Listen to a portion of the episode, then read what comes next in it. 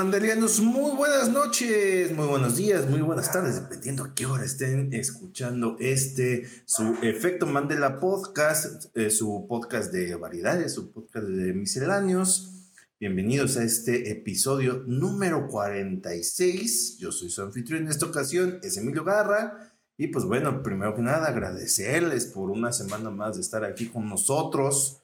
Eh, pues eh, apoyando, escuchando de alguna manera, cotorreando con nosotros. Y pues bueno, primero que nada, eh, culparnos de que la semana pasada no hubo episodio. Pues bueno, las últimas semanas han sido un poco eh, complicadas para ambos, para ambos dos que conformamos este episodio por distintas razones. Así es. Principalmente, pues bueno, la situación eh, mundial se está poniendo cada vez más complicada, entonces está empezando a ver eh, ahí algunas consecuencias.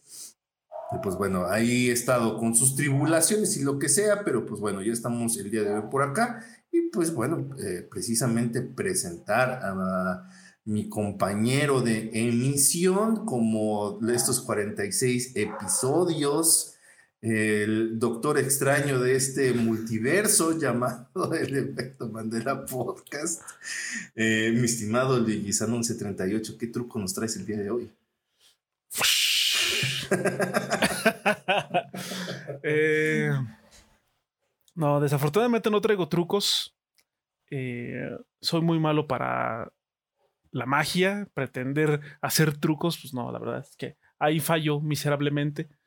Eh, pero bueno, pues aquí ya puestísimos para seguir con esta primera temporada. Recuerden que en el episodio 50, el episodio 50 va a ser el inicio, bueno, el fin de la de esta primer perdón, de esta primera temporada, del primer año prácticamente de Efecto Mandela Podcast, y va a ser el inicio de la segunda temporada. Entonces, eh, cada vez más cerca de ese ansiado y anhelado episodio 50. Muchas gracias, como bien dice Milo, muchas gracias a ustedes, a quienes nos ven en nuestras transmisiones en vivo aquí en Twitch, a quienes nos escuchan en pues, las plataformas donde distribuye Anchor, principalmente Spotify y Google Podcast, y también a todos aquellos que nos ven y también que nos escuchan en YouTube, en el canal de YouTube también Efecto Mandela Podcast y, y por supuesto que nos sigan en nuestras demás redes sociales que es Instagram y Twitter, también ahí nos encuentran como Efecto Mandela Podcast.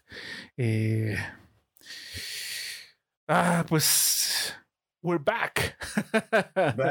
Hemos eh, vuelto. Eh, de hecho, el episodio de esta semana también hubo riesgo por algún momento de, de que no sucediera porque bueno, eh, les cuento rápido, banda, que en la zona donde yo vivo eh, no había fibra óptica en, esta zona, ¿no? Y pues bueno, eh, la empresa que, con la cual tengo contratado el, internet utilizaba el cable coaxial para, pues bueno, la transmisión de los datos y eh, se les hizo bien pinche fácil el día martes apagar el no, los nodos de cable coaxial, güey, y dejarme sin internet, güey. ah, vamos a cambiarlo, pero apágalo.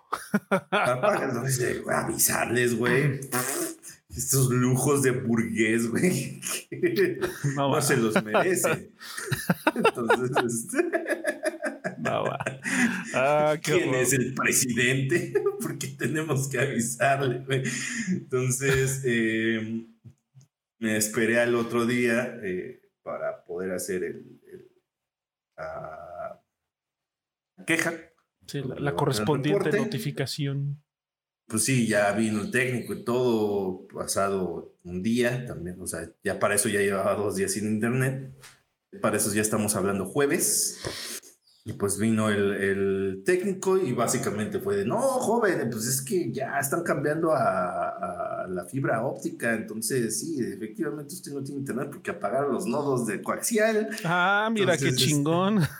Pues ah, ah órale. pero pues, porque no avisan, hijos de perra, güey.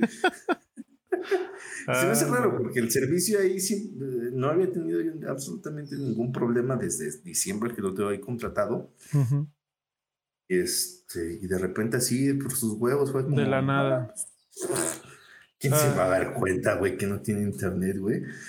Entonces, este, ya fue de que no, pues van a venir de mantenimiento en, un rato y pues bueno, van a cambiar ese pedo. Y pues sí, al final vino el, el, el otro técnico a cambiar todo ese pedo, güey, de coaxial y poner un modem nuevo y todo ese desmadre. Y aparte se tardó un chingo en, en reactivarse el servicio. Entonces se reactivó ayer jueves en la noche, pero ya ha pasado como de las nueve de la noche. Mm. Entonces, pues no hubo, por eso ya no hubo episodio el día de ayer. y estaba de verga, a ver si no se reactiva el servicio hasta el sábado, porque si pudiera ser un plazo hasta de 48 horas, yo de ah, no puede ser. Entonces estaba así de que verga, espero que no, pero no, afortunadamente ya más noches se, se restableció el servicio, servicio más eficiente porque ya es con... Sí, con fibra, óptica. Entonces, pues bueno, afortunadamente yo pensé que eh, había habido ahí otro problema. Literalmente fui buscando cobre y encontré oro porque... Ah, sí, por cierto, le tenemos que cambiar por fibra óptica. Ah, bueno. Entonces, sí, también me cambiaron el modem por uno menos genérico, güey. El, que el del típico este, modem eh, negro horrible. Que de los Arris. Ajá, de los Arris que nada más es una puta torre ahí con luces. Me pusieron uno este, con un poco más de chiste. Eh, al menos estéticamente es un poco más agradable a la se vista. Ve, se ve más coquetón. Ajá. Y es como raro porque es marca Nokia. Nunca había, ni sabía que hacían modems, güey. Órale, qué loco. Ajá. Eh, está, está locochón el desmadre bueno, a, mí, a, mí, cuando me cambiaron el modem, porque yo tenía también un Arris, y si me cambió, ya tiene rato, pero el, el, modem que tengo ahorita es un modem Technicolor. Ah, pues es que el mío también era Technicolor, güey. Era de Cisco. Creo que es ah, este, Cisco Technicolor. Algo así, Technicolor. Ah, pero el mío era así, súper aburrido, güey. Una torre nada más con negra con luces, güey. Sí, el mío es así. Es una torrecilla ahí de plástico con sus foquitos. Así de, eh, pues, eh, como la tengo acá abajo, funciona. Ah. Eh, no puedo poner abajo porque si no, Newton, no, no mames. No, sí. frisbee. Pero bueno, así las cosas, banda. les digo, las últimas semanas han sido un poco eh, caóticas, complicadas. Caóticas, complicadas. Eh, vamos a decirlo en términos de vaso medio lleno, interesantes. Así es. Donde se ha puesto a prueba nuestra paciencia, por decirlo de alguna forma. Eh, por decirlo de manera agradable. estamos desarrollando nuestra paciencia sobre la marcha con estas situaciones, entre otras que han estado sucediendo. Pero pues bueno, afortunadamente ya estamos el día de hoy y ya vamos a parar con la mamadera de las introducciones. En esta semana tampoco ha pasado como mucho, por eso eh, vamos a retomar una situación. Así que precisamente vámonos ya al tema de la semana.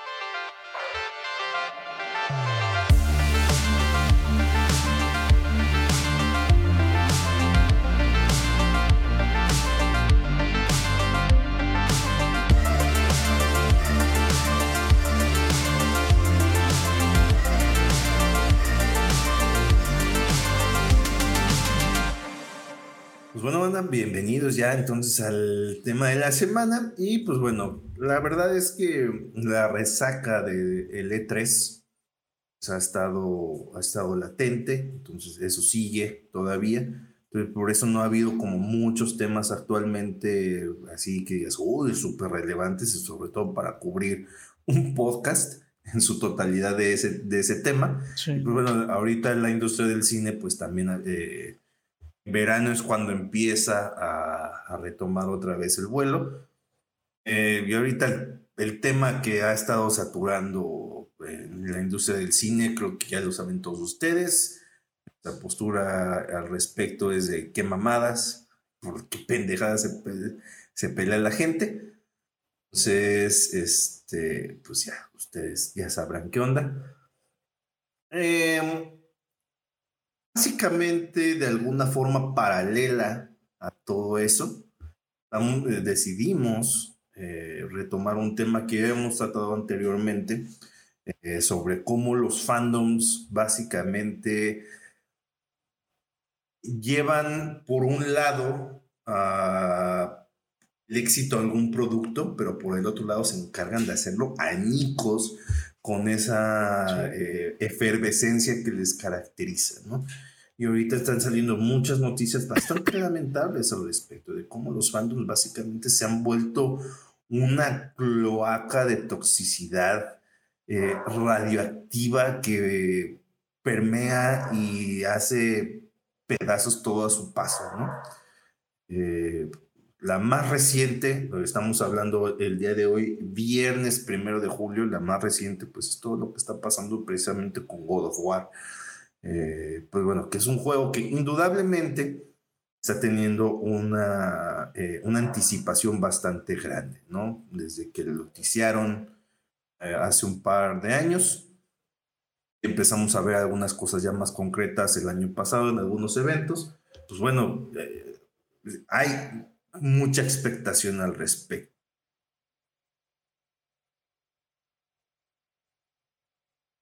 Ah, Emilio. Ok, creo que tenemos ahí un pequeño detalle eh, técnico. Emilio se nos congeló. Sí, se nos congeló. Ah, no, ya, ya te descongelaste. Es que se, se congeló la imagen y te dejaste de escuchar. Ah, eh, ¿qué fue lo último que dije? pues básicamente generalizaste sobre la toxicidad que permea los fandoms. Ah, bueno, eh, y sobre God of War. Sobre, está tratando de God of War, cosas que pasan, manda. Ustedes saben que también Discord hace sus mamadas, porque yo a, a Luis lo veo perfectamente, entonces, ¿quién sabe qué pasa ahí? Cosas de Discord cosas de disco y sus mamadas es el, pan de cada día.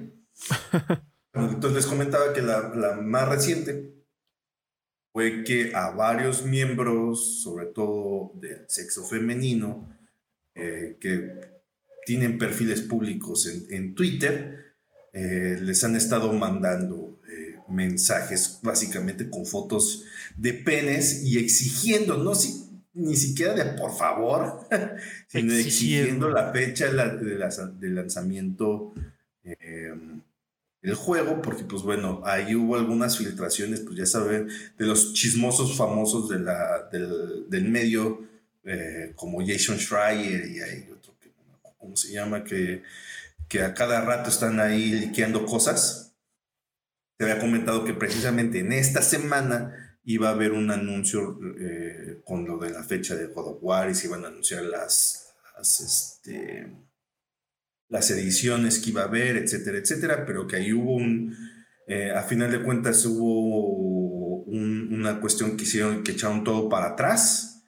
No, no está muy claro qué pasó, pero pues bueno, la gente empezó a estar acosando a los desarrolladores, a los y las desarrolladores de, del juego, con ese tipo de cosas, lo de siempre, las amenazas de muerte, también para no pinches variar.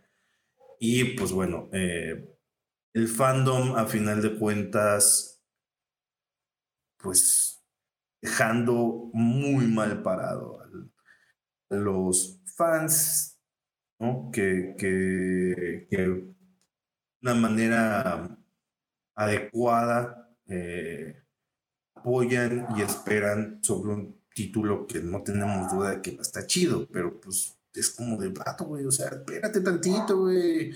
¿Para qué quieres que rushen un juego, güey? Todos los juegos que han sido apresurados, sin falta alguna, todos, todos, absolutamente todos han salido culeros. A lo mejor se fueron arreglando sobre la marcha, pero todos, al menos en un inicio, salieron culero. ¿Por qué quieres que le pase eso a ese juego que supuestamente tú amas y estás esperando con tantas ansias? ¿Por qué, güey? Mejor espérate que salga cuando tenga que salir. Que salga chingón. Sí. Entonces es algo que de verdad no se entiende y, y, esa nada más ha sido la más reciente. Y, también en un ratito más vamos a tratar el pedo de la guerra de consolas que últimamente ha sido un desmadre. Un eh, revamp horrible. Revamp horrible, también. Pero bueno, lo, lo, que pasó con God of War, mi estimado Luisan. Sí, la verdad es que es muy lamentable que siempre que se se presentan estos escenarios donde por alguna razón eh, no sé, o sea, y está mal que lo diga, pero pues es como prácticamente se ha estado manejando, cuando por alguna razón no se le da gusto a cierto volumen de fanáticos de algo, en este caso del juego de God of War. Aparte es un volumen chiquitito de gente. Sí, claro. O sea, yo la verdad es que, eh, eh, o sea, cuando sucede todo esto, es, es ya por casi, casi por, por ley que se presentan este tipo de actitudes eh, muy fuera de lugar. Porque vamos, o sea, vamos a decirlo desde, desde la arista más objetiva. O sea, es un juego. No es que esté, no es que esté, no es que, no es que esté, valga la redundancia, no es que esté en juego algo súper importante, valioso, de primera necesidad, de, de suma importancia. Es un juego. Si sale este año, si sale en el 2023, si se cancela, si sale hasta el PlayStation 8, pues es un juego, ya eventualmente va a salir no va a ser como que va a caer un meteorito nomás. O sea, güey, es que si cancelan God of War, la economía del mundo se va a ir a la. O sea, tampoco. O sea, no. No. o sea, y, creo que. va a perder un chingo de dinero, pero ah, también no, se va a ir al, no se va a ir al no diablo. no se va a ir a la quiebra. Eh, el punto es que eh, se ha llegado a un punto en el que se sobredimensionan mucho las cosas sobre todo en, el, en, el, en, la industria del entretenimiento. O sea, puedo ver, puedo ver el motivo porque estamos desafortunadamente en una época, tanto por la pandemia, por las tecnologías que nos, que prácticamente nos tienen aprisionados en cuanto a servicios, en cuanto a gadgets y demás en el que ya todo lo tenemos prácticamente al alcance de un botón o ni siquiera de un botón, ya con el hecho de dar una instrucción hablada ya podemos tener acceso a ciertas cosas. O sea, ni siquiera sí, Por si ya teníamos una vida bastante holgada y facilona, güey. Siempre sí, ahora, ajá. cómo hacerla todavía más. Ahora ya, ajá, exacto. Ya ni siquiera necesitas tener un control para operar algo. O sea, ya lo puedes hacer con la voz. El Kinect, güey. El Kinect, el futuro. Tú eres el control. O sea, cada, cada vez, cada vez estamos, estamos más inmersos en esta, en este ecosistema tecnológico que nos, que nos hace dependientes de él, básicamente. ¿no?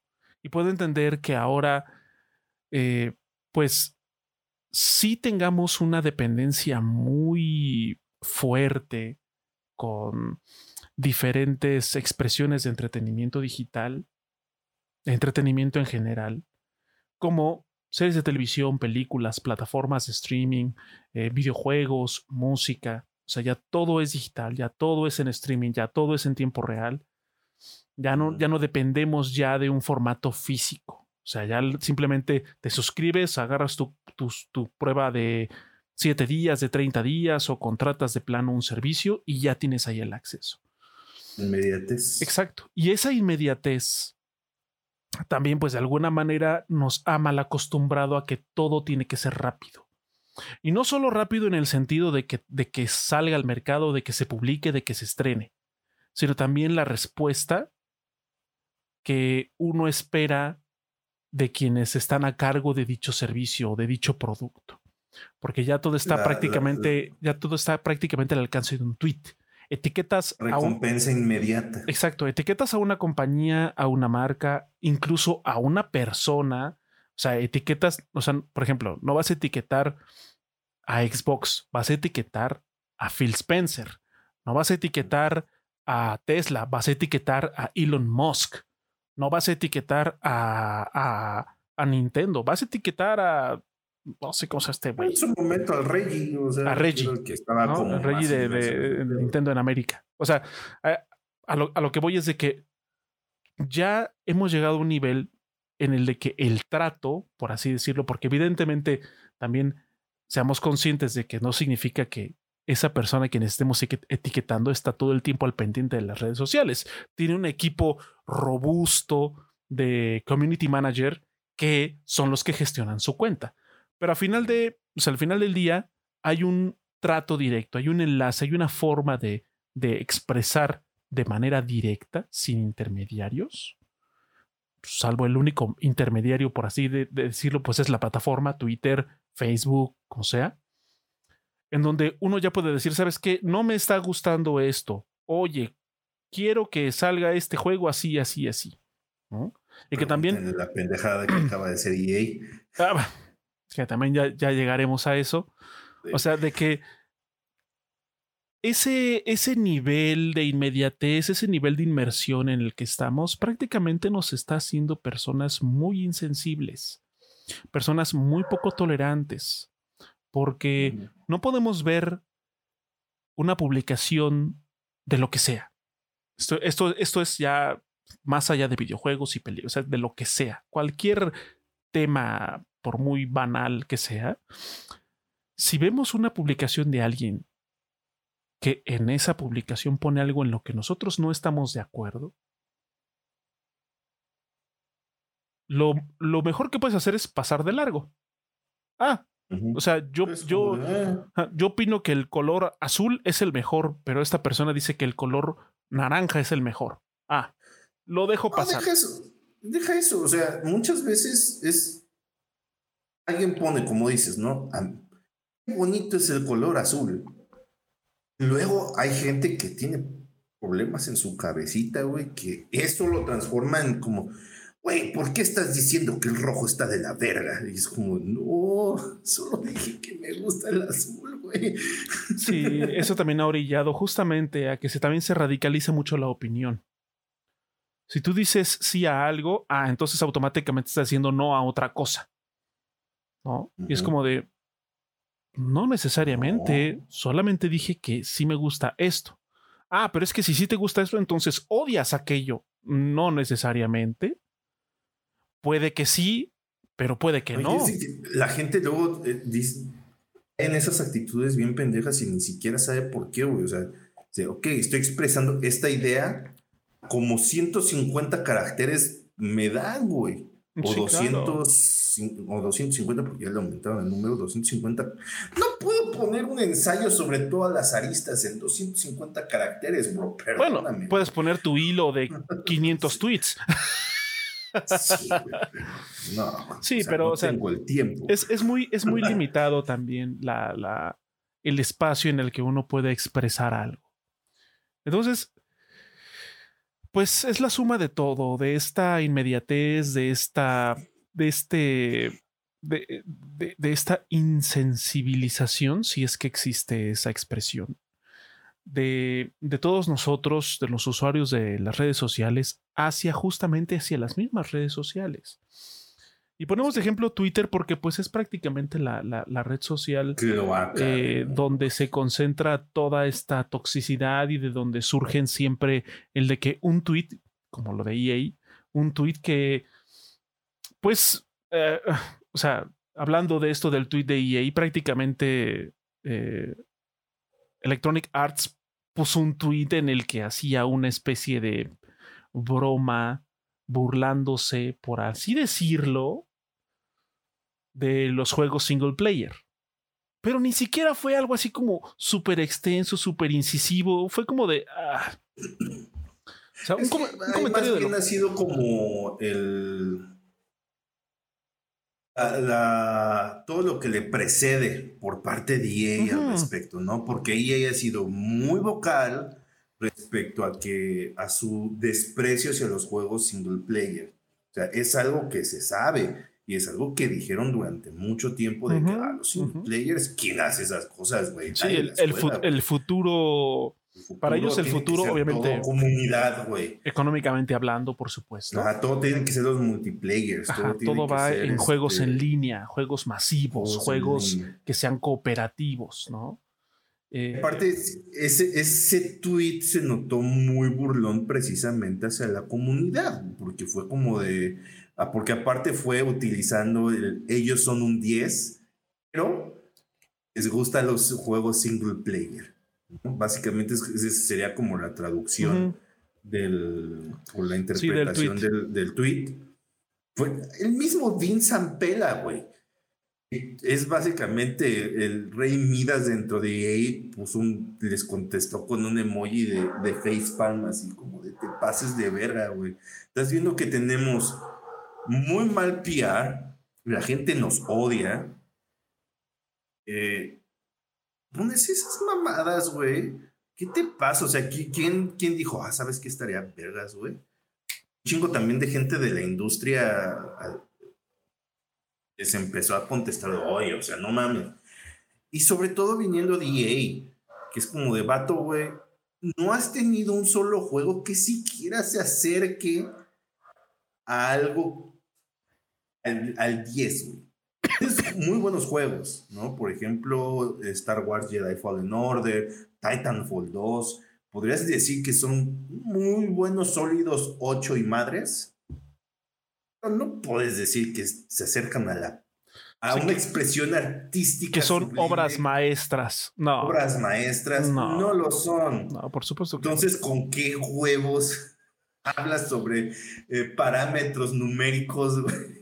También, güey, no te pases de verga. Pero fíjate, lo curioso, lo curioso con ese tweet es de que sí, definitivamente eh, estuvo fuera de lugar como la expresión, la manera en la que se publicó. Pero aún así, aunque haya estado fuera de lugar como definitivamente lo estuvo, y que de alguna manera va en contra de lo que representa o lo que está, ha estado representando públicamente EA los últimos 10 años, creo.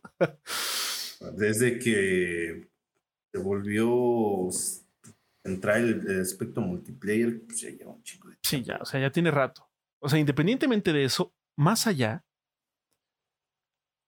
eh, sí hubo reacciones de otras compañías, de, de, de, de personas importantes de otras compañías que fue como de, oye, qué show, ¿no? Oye, relájate, estuvo muy mal, estuvo fuera de lugar. Pero siempre, y es algo muy importante, estas reacciones que hubo de otras empresas, de otras compañías, de otros desarrolladores,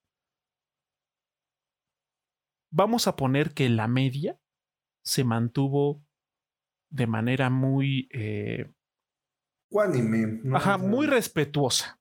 O sea, fue como de, oye, ¿qué onda? No te pases de lanza, pero hasta ahí.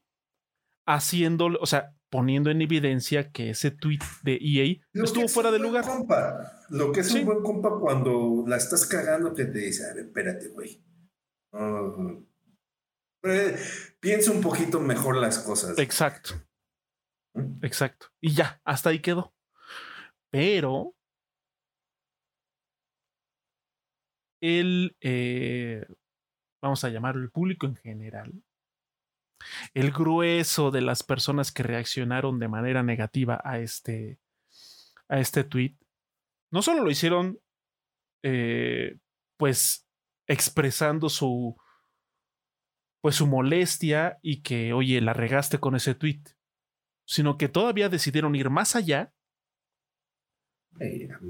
decidieron, decidieron ir más allá y empezaron, obviamente, a crear esta ola de insultos que no nada más se quedó en los insultos directos a la cuenta de EA de donde salió el tweet, sino que se empezaron a diseminar en otros estudios propiamente de EA que se me hace ridículo. O sea, ¿por qué tendrías que estar atacando a otros estudios de la compañía o otros estudios que no sea la cuenta principal?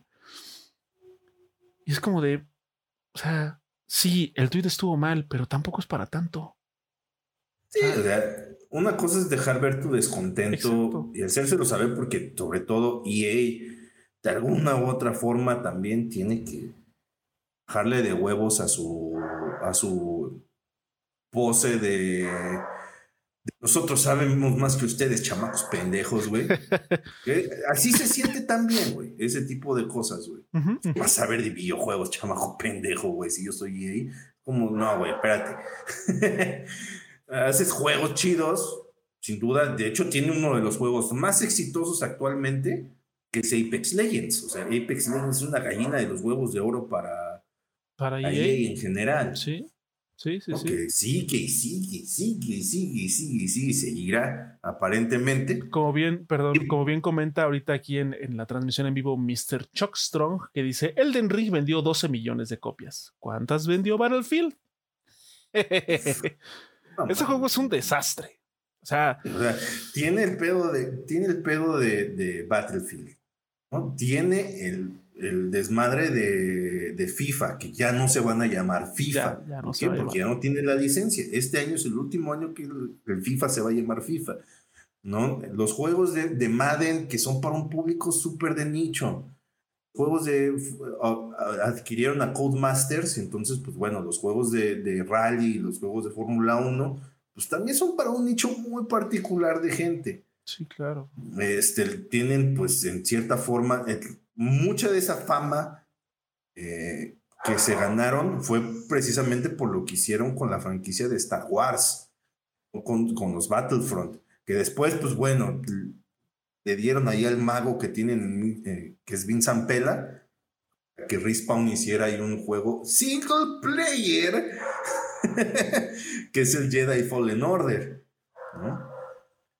Entonces, sea, ahí el, pedo fue esa batalla campal a tweets, que nada más de decir eso me dan ganas de darme un facepalm yo solo. sobre los, entre lo, la gente que se pasó de molesta, la gente que defiende ahí, porque también es como de, pato, güey, defender a una compañía tan evil como ¿qué ah, pasa? Defender a una compañía, güey. Sin, importar qué tan buena onda o qué tan mala onda sea públicamente. O sea, defender. De no les debes nada, güey. Tranquilo, güey. O sea, te patrocinan, te prometieron dinero, te prometieron algo. Si te prometieron algo, puedo verlo. Pero si nada más es porque, ah, sí, es que yo los amo, es como de, ¿qué te pasa, güey? ¿Qué onda, no? O sea, tranquilízate, güey.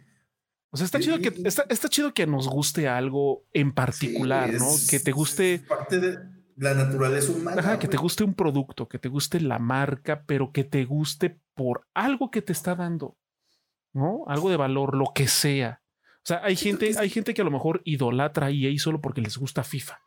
Bueno, pues está bien, pero ya a un nivel en el que, en el que o sea, te agarras de ese, de ese fanatismo, de, de, ponerte defensor de esa compañía en una trifulca en Twitter. Es como siento que no abandonar esa fase adolescente donde algo externo, un género de música, una compañía, una película, eh, una banda musical, eh, algo te tiene que definir como persona, es no abandonar eso y volverte el gatekeeper, güey, de, de, esa compañía, ¿no? Y es como de, güey, o sea, eres una persona compleja, una persona que muchos aspectos definen como persona, no nada más una pinche compañía, güey, o sea, ¿por qué tienes que ponerte en ese plan de estar eh, eh, eh, defendiendo? O en su caso contrario, atacando con todo tu ser a una compañía cuando ah, ya, güey. Está de la verga, déjalo pasar, güey. A lo mejor pones un tuit así como, ah, qué pendejos, güey. Y ya, güey. Ok. Se acabó. se lo ganaron a final Pero de cuentas. No te creas, incluso la, la en general, la, la, la, la, gente en redes sociales llega a un punto en el que está tan mal, está tan dañada, que incluso si tú pones nada más así como de, ah, qué pendejos, así, sin, sin ningún emoji, sin ningún, o sea, nada más pones tú, ah, qué pendejos, vas a tener una cantidad de comentarios tan intensos, nada más por haber puesto eso. Es que O sea, ahorita, y es algo, una de las críticas más severas que se tiene, sobre todo a partir de nuestra generación, que son, nosotros somos millennials, ¿no? De ahí a generaciones subsecuentes, de toda esta poca tolerancia hacia otras opiniones, esa poca tolerancia al fracaso, de esa poca tolerancia a eh, a esperar en general, ¿no? Todo lo queremos inmediato, todo queremos una recompensa la de ya, todo queremos que nos haga como nosotros queremos, si no, no vale, todo queremos... Eh, eh, véanlo muchas veces, inclusive, y seguramente si ustedes hacen memoria en su vida escolar, muchas veces les daban premios hasta por participar, güey, en algo. ¿Por qué? Porque nos acostumbraron a esa pinche recompensa nomás por existir, güey. Dice, no, vato, no, a la vida real no es así. La vida no te premia por existir. La vida real quieres algo, güey, tienes que salir a partirte el hocico para obtener eso. Sí, tienes que levantar la mano.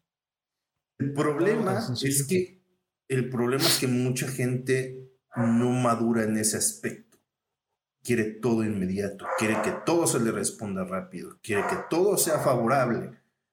Y aparte se junta en este tribalismo que tenemos, junta con más gente así.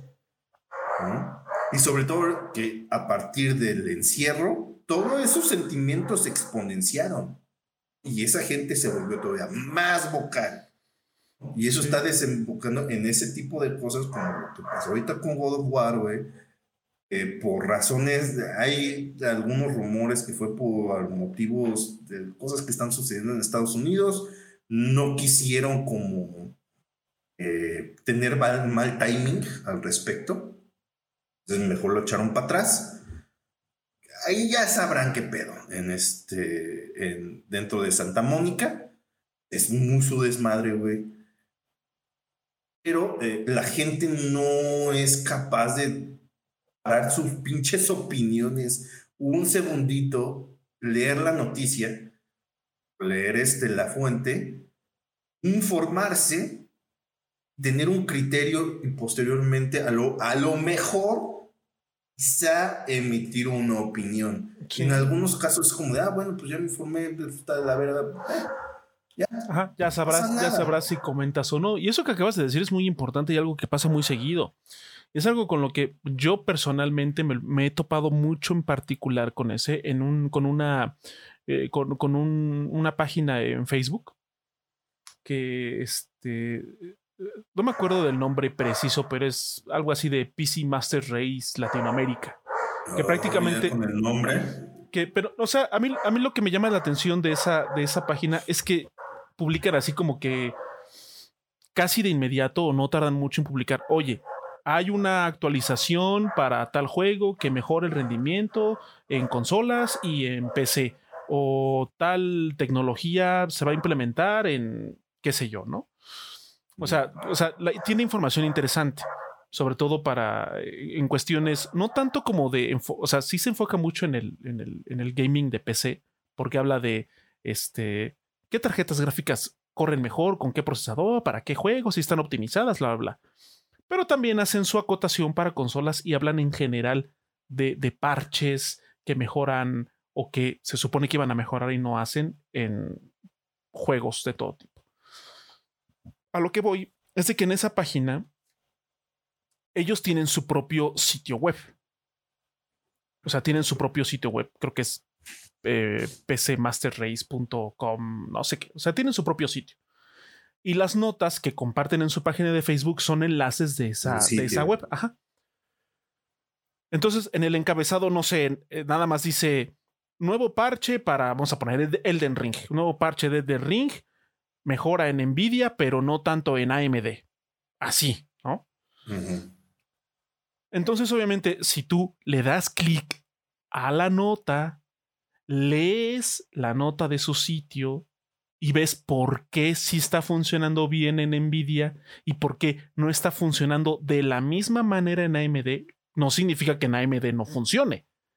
Tienen sus diferencias, eh, pues, o sea, son diferentes, son diferentes grupos tecnológicos. Obviamente no son iguales, tienen sus diferencias. No, eso no significa que AMD sea peor, solo que no está eh, utilizando las mismas cosas que Nvidia X y Y, ¿no? Pero bueno, ese era el punto. Desmadres de la PC. Ajá, eso era el punto, que hay una diferencia, pero lo explicaban y de que, o sea, AMD no está tan chido, pero, pero no es feo, o sea, está chido, o sea, cosas así.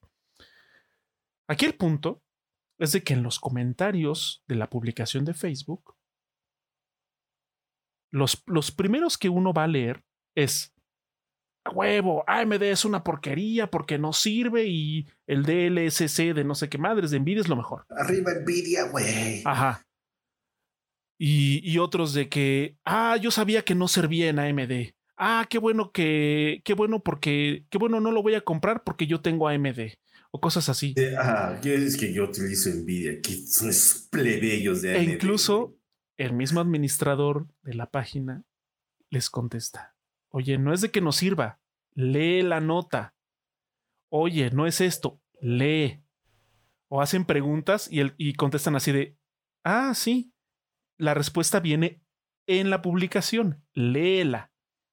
Mucha gente se va con el encabezado. Encabezado, güey. Y con eso, con eso nada más, con el encabezado, opina. Y bueno, no solo opina, o sea, no solo genera su opinión, sino que ataca. Lo hace de manera agresiva. Entonces es como de, o sea, ¿por qué? ¿La leíste la nota al menos? Si la leíste, bueno, ya puedes ahí te puedes poner tu tú con el administrador o decir, eh, no, es que yo sé que la tecnología, ah, bueno, pues es otra cosa. Y, aparte, para, y deja eso, güey, o sea, es como para enterarte de la problemática, güey, que, que, que, está sucediendo, no para, o sea, el, el objetivo de la nota es de que tú te informes, porque quizá tienes una tarjeta AMD o quizá tienes una tarjeta Nvidia, entonces es como para que sepas que, se, que lo que te depara. Exacto. En cualquiera de los dos panoramas. Sí, sí, sí. No para que vayas a pelearte en, comentarios. Ese no es el objetivo. No para, no para que vayas a decir, ah, es que los que tienen AMD son unos pobres diablos y los que tenemos Nvidia somos lo mejor. O sea, no, güey. De hecho, aquí dice, este, bueno, brocho para saludar a Sacra 2019. Bienvenido. Y, y, Mr. Chuck dice, sin entrar al mame de LSS, sí está bien cabrón. Y sí, o sea, haciendo un paréntesis, esa tecnología está muy cabrona, pero también algo que está padre es que por parte de MD, el FSR creo, que ya está en la 2.0, no está a la altura de Nvidia porque ellos ya llevan manejando esta tecnología más tiempo que MD, pero ahí van, o sea, también ofrece cosas chidas. Es que ese es el punto. Sobre eh, todo que ofrece, ahí en la cuestión es que ofrecen cosas de acuerdo al presupuesto de cada quien. O sea, no, va, no te va a costar, no te va a costar lo mismo una RTX 3070, 3090. Está verguísimas lo del DLSS SS, pero ¿te alcanza? Pero, güey, o sea, no todas las personas pueden tener acceso a esa tecnología. A lo mejor, ¿sabes qué? Yo me compré una RX 6600T o M o como se llame. Y es que ese es mucho el pedo, por ejemplo, con, la, con este pedo de la PC, ¿no? O sea, es como de, güey, a mí no me alcanza para ese tipo de cosas. che campesino, güey. Como de, oye, o sea. Relájate. Y es que, y fíjate. Relájate. Y de eso, de eso, de, o sea, con eso en, en, con esa idea, nos brincamos a lo que comentaba Emilio, de este rebump horrible, como cada cambio de generación que tiene la guerra de consolas. Otra vez, cada que, cada, eso, eso es algo que ya, o sea, cada que, que sale un nuevo hardware, cada que hay una actualización, cada que hacemos salto de generación en cuestión de consolas y de procesamiento gráfico, siempre es lo mismo. Los primeros dos años, dos, tres años, siempre es lo mismo. De que es que PlayStation es mejor, es que Xbox es mejor, es que ninguno es mejor que Nintendo porque es portátil, bla, bla, bla, bla, bla. O sea, siempre. Y de hecho, Nintendo en ese aspecto puede quedar un poco alejado porque el Nintendo ya juega en su propia cancha. Nintendo ahí, son inmamables ellos solos porque, puta, eh, eh, son gente que vive en un cascarón muy cabrón, güey. Entonces, pero ellos son felices ahí y no se meten con gente, o sea, no son proactivos en meterse con otras comunidades, ellos, güey. Sí, ellos. Sí, eh, hacen, hacen opiniones un poquito complicadas cuando van y los provocan, ¿no? sí, dirá lo que quieras, mano, güey, pero si quieres jugar Mario. Eh, Tienes que comprar una consola Nintendo. Entonces, deja, para de mamar. Claro. O sea, sí, o sea, evidentemente Nintendo queda como fuera de la ecuación. Aquí los que. entre los, que son de entre las dos consolas, güey, y la PC, güey, es como. La verga, güey. ¿No? incluso la, PC también tiene sus propios rollos internos, como. No, es que los que usan. Los que compran juegos en la Epic Store o los que compran juegos en GOG son unos pobres diablos. Lo chido es Steam. Güey, no mames. O sea, O sea, Steam está chido. Es, es, es el. Prácticamente es el portal de video, de compra de videojuegos más grande. O sea, no puedes comparar en cuanto a volumen de, de, de catálogo. Y también algunas políticas que, tiene, que sí tiene Steam, que no tiene, por ejemplo, GOG, que no tiene Origin, que no tiene Epic, como lo del reembolso, que eso está muy chido, hay que aclararlo.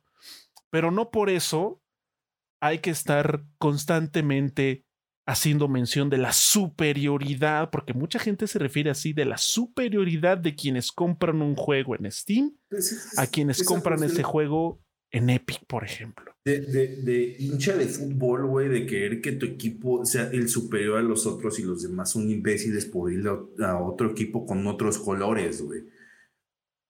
Y el problema es de que, pues bueno, ok, vamos a separarlo por partes, ¿no? Porque por una es este maldito tribalismo que tenemos como personas de juntarnos, güey, con otras personas que sean igual de imbéciles que nosotros, ¿no?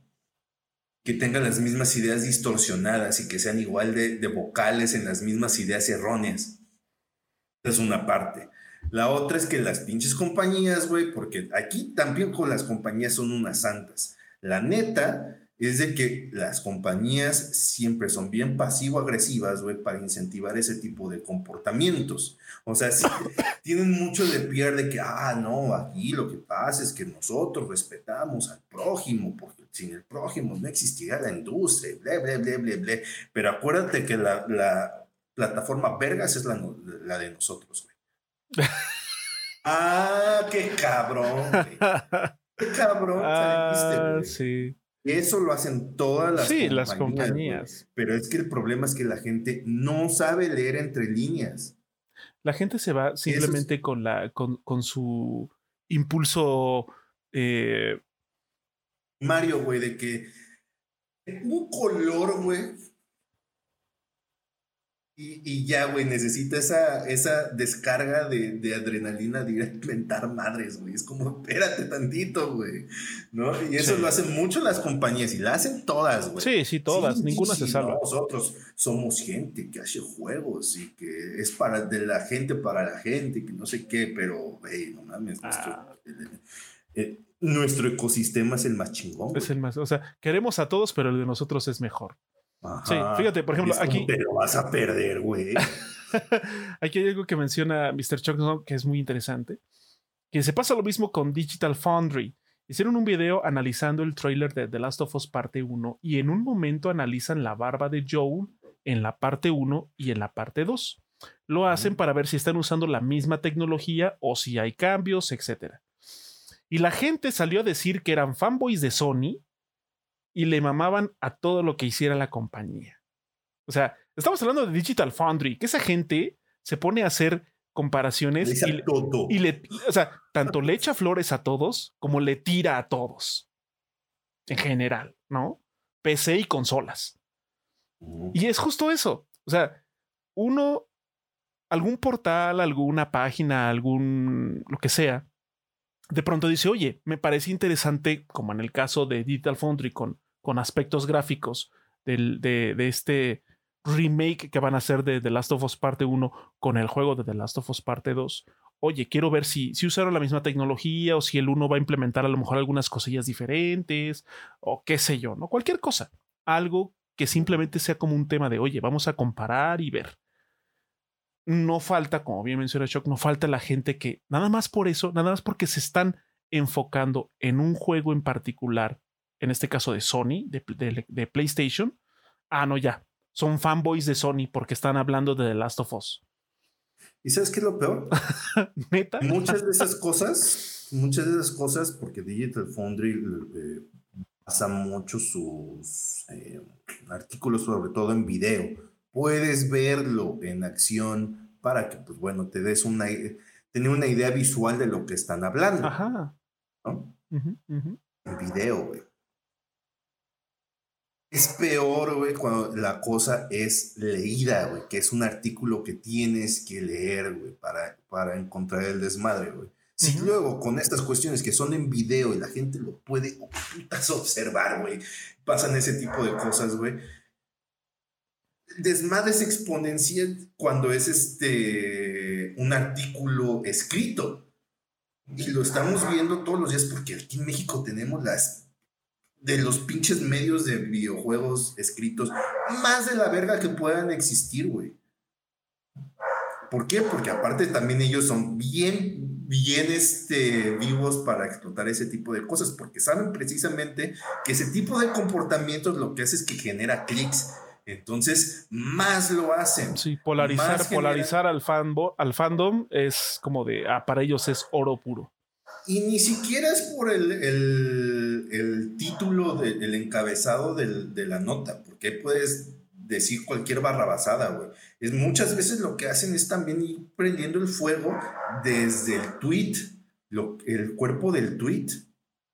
¿Para qué? Para que la gente desde ahí se encienda, güey. Ni siquiera lea el pinche encabezado de la nota. Ya desde ahí ya se encendió. Y ya no le pidas meterse al, al artículo a leerlo, güey. Eso ya es de gente pro, güey. No, y además ni, si- ni siquiera, ni si- muchas veces, muchas veces esos enlaces que publican algunas, algunas, algunos portales de videojuegos aquí en Latinoamérica, o por lo menos aquí en México, es que a veces el enlace no es a un texto. El enlace es a un video donde te lo explican. Eh, muchas veces también eso pasa. Y es como de. O sea, ni siquiera. O sea, no necesariamente tienes que leer. Entra y escuchas. o lo ves. ¿No? Nada más tienes que aplastar tu pendejo trasero, güey, a ver y escuchar un video donde alguien más ya desentrañó toda esa información por ti para que no hagas ningún puto esfuerzo, güey. Y ni eso puedes hacer, güey.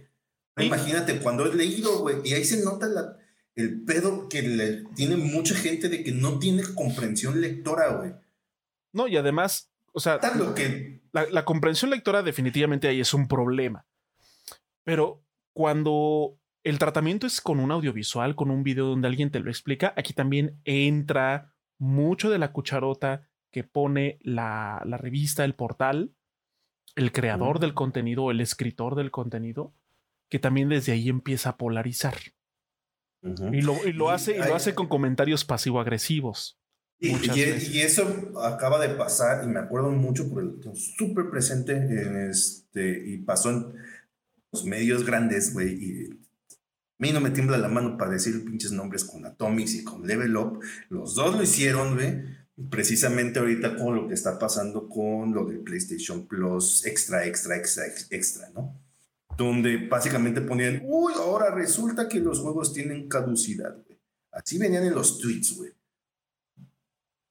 y ya te metes a la nota y explicaba a lo que se refiere, ¿no? De que, pues bueno, algunos juegos como Red Dead Redemption 2, eh, NBA 2K. Sí, eh, van a ser, 2, van a ser rotativos. etcétera, van a ser rotativos, ya van a salir del servicio, etcétera, etcétera, etcétera, porque pues licencias a final de cuentas. Sí, claro.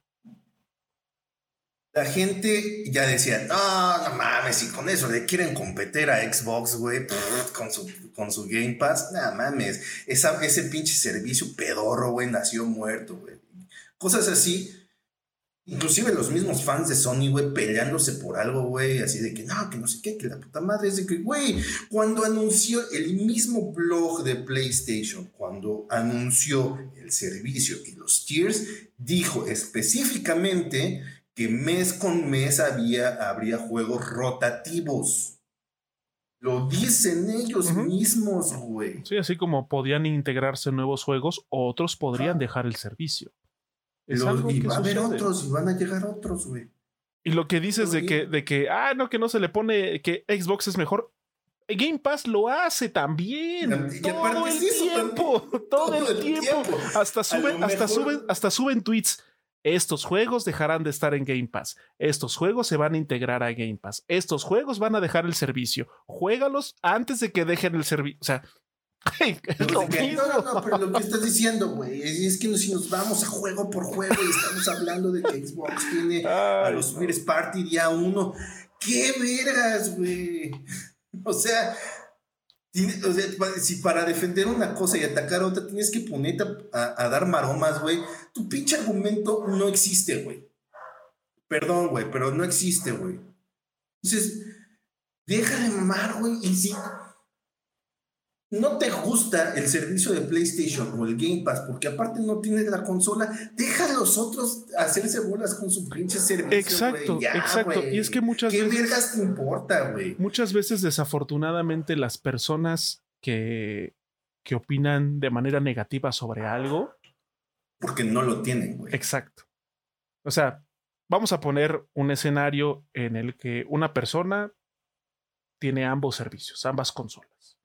Tiene Game Pass y tiene PlayStation Plus Extra o Deluxe, no sé.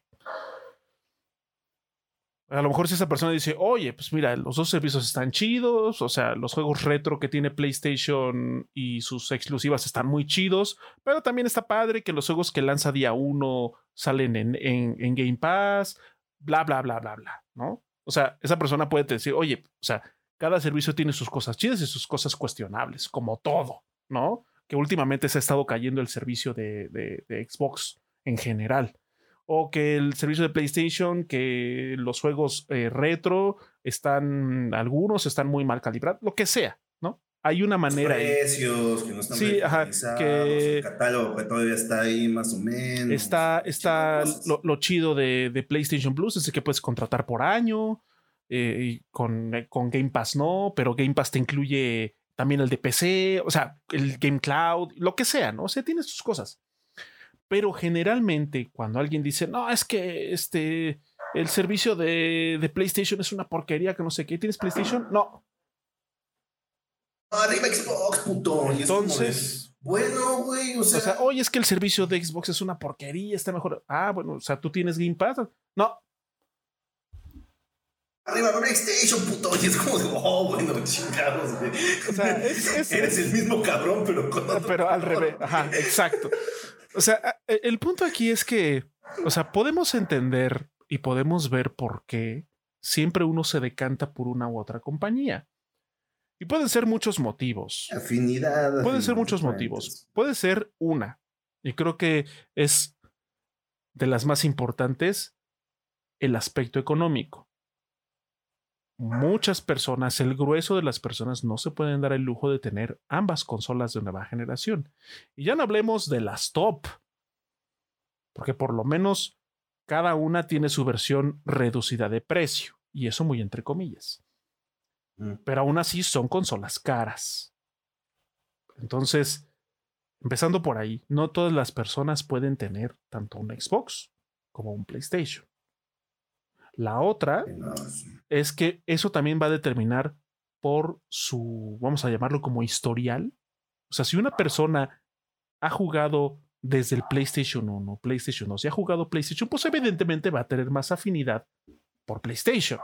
Cosa contraria, si una persona empezó a jugar con la primera Xbox y luego la 360 y luego la One, pues va a tener más afinidad con Xbox. Esto no significa que la persona que tiene afinidad con Xbox vaya todo el tiempo a estar atacando y diciendo que PlayStation es porquería o viceversa. Aquella persona que, que tiene una afinidad con PlayStation de años, que vaya a decir, oh, es que Xbox es porquería. Simplemente tienen una afinidad. Y está bien. Ese tipo de afinidad está bien, ¿no? Porque pues tú también encaminas tu consumo a los tipos de juegos y experiencias que ofrecen cada compañía. Y ya, así de sencillo. Oye, es que a mí me gustan mucho los, exclusivos de PlayStation, yo por eso no me compro un Xbox. Pues qué chingón. Chingón, güey. Pues, sea, el, único, bueno, salvo los que están saliendo también en PC, güey. eh, el único lugar para jugar este, al menos de momento, por ejemplo, The Last of Us. The Last of Us es PlayStation 2. güey. Y fíjate, ahorita acabas de decir algo muy importante, que también ha generado un montón de toxicidad y de veneno. Estos juegos exclusivos de PlayStation que han estado empezando a tener lanzamientos en PC, si lo vemos de la manera más objetiva e imparcial posible, es algo muy bueno. O sea, está padre que los que, juegos y, juegos muy buenos que eran exclusivos de PlayStation estén dejando esa, esa exclusividad para entrar al terreno de la PC. Obviamente esto significa no solo más dinero para la compañía, porque va a tener una entrada adicional de ingresos. Es decir... Está siendo importante porque sí han estado vendiendo bastante bien. Sí, por supuesto. De hecho, eh, creo que ya lo habíamos comentado en algún podcast. El caso de Days Gone es de que el juego cuando salió en PlayStation 4 salió con problemas. Muchos problemas. Y muchos y algunos a la fecha siguen estando. El juego en su versión de PC corre mucho mejor. Es más estable, obviamente teniendo una PC que lo puede ejecutar. Pero bueno, es un juego más estable en PC. Y de hecho tuvo más éxito de ventas en PC que en PlayStation 4. En el caso de Days Gone. Eh, en el caso también de Horizon Zero Dawn, tuvo un boom bastante importante de ventas. Y de hecho, ese boom, ese boom también de alguna manera volvió a potenciar las ventas en la consola. O sea, no solo, no solo se empezó a vender muy bien en PC, sino que además de venderse muy bien en PC, otra vez empezó a vender bien en, en, la, en la consola de PlayStation. Entonces, es un ganar-ganar para las compañías y también para, para, para los, los usuarios, para los jugadores. Y, y, precisamente eso iba, o sea, para los consumidores a largo plazo, porque pues te gusta que, eh, que los estudios estos hagan los juegos que te gustan, ¿no? Para eso más gente necesita eh, comprar esos juegos, porque si no los proyectos, si no hay una entrada de dinero, se mueren. Punto. Así funciona la economía, mijo breaking news, así funciona, güey. No hay dinero, los proyectos los matan, güey. Entonces, para que esto siga y sobre todo cada vez que los costos de producción cada vez se encarecen más, pues más gente necesita poder tener la oportunidad de jugar estos juegos. ¿ok? Por eso es algo positivo que las experiencias que estaban enclaustradas en un solo lugar, más gente tenga oportunidad de jugarlos. Y pasó hace poco también con los juegos de persona. Digo, a mí los juegos de persona podrán no gustarme, pero el desmadre de que ya no estén enclaustrados en PlayStation, ahora ya los puedas jugar en PC, en Xbox y en Switch, es algo muy importante para la franquicia. Porque van a poder hacer más y más gente que había estado privada por razones, güey, pueda jugar esos juegos. Y también debería de existir ese tipo de casos de los otros lados. ¿Para qué? Para que más gente pueda. yo entiendo que Mario no hay forma de que salga de la. Sí, que salga de, Nintendo, no. De, que salga de Nintendo. Yo, eso no va a pasar. Pero mira, en un caso que jamás va a suceder, pero si en algún momento, vamos a suponer, ah, eh, un Super Mario plataforma, un, juego principal de Mario, ¿no? Es más, vamos a poner Super Mario Kart 8 Deluxe. Por alguna razón mística, mágica, musical, salir en PC, hubiera un port oficial en PC, esa cosa vendería. Sí. O sea, no, no, no, sería una cosa impresionante de ventas, estoy 100% seguro. Y, ahí siento que también, eh, y, ahí los pinches fans de PlayStation, algunos ni siquiera han jugado los juegos de persona, güey. Nada más sienten que porque estaba en PlayStation era una especie de su propiedad. Es de, güey, era tu propiedad porque compraste una consola, güey, y ya nada más por eso los demás no tienen derecho a, poder disfrutar esas experiencias. Sí. No mames, ya crece, mijo. O sea, hay gente, hay gente, hay gente que, que, que empezó a tirarle, a tirarle mierda a, a Insomniac porque cómo se atrevían a poner uno de sus mejores exclusivos de PlayStation en PC. Yo, pero ¿por qué? O sea, ¿por qué atacar a un estudio por expandir? Compraste la, la, Eres accionista, te prometieron nada. O sea, compraste la licencia de Marvel, güey. Sí, o sea, qué.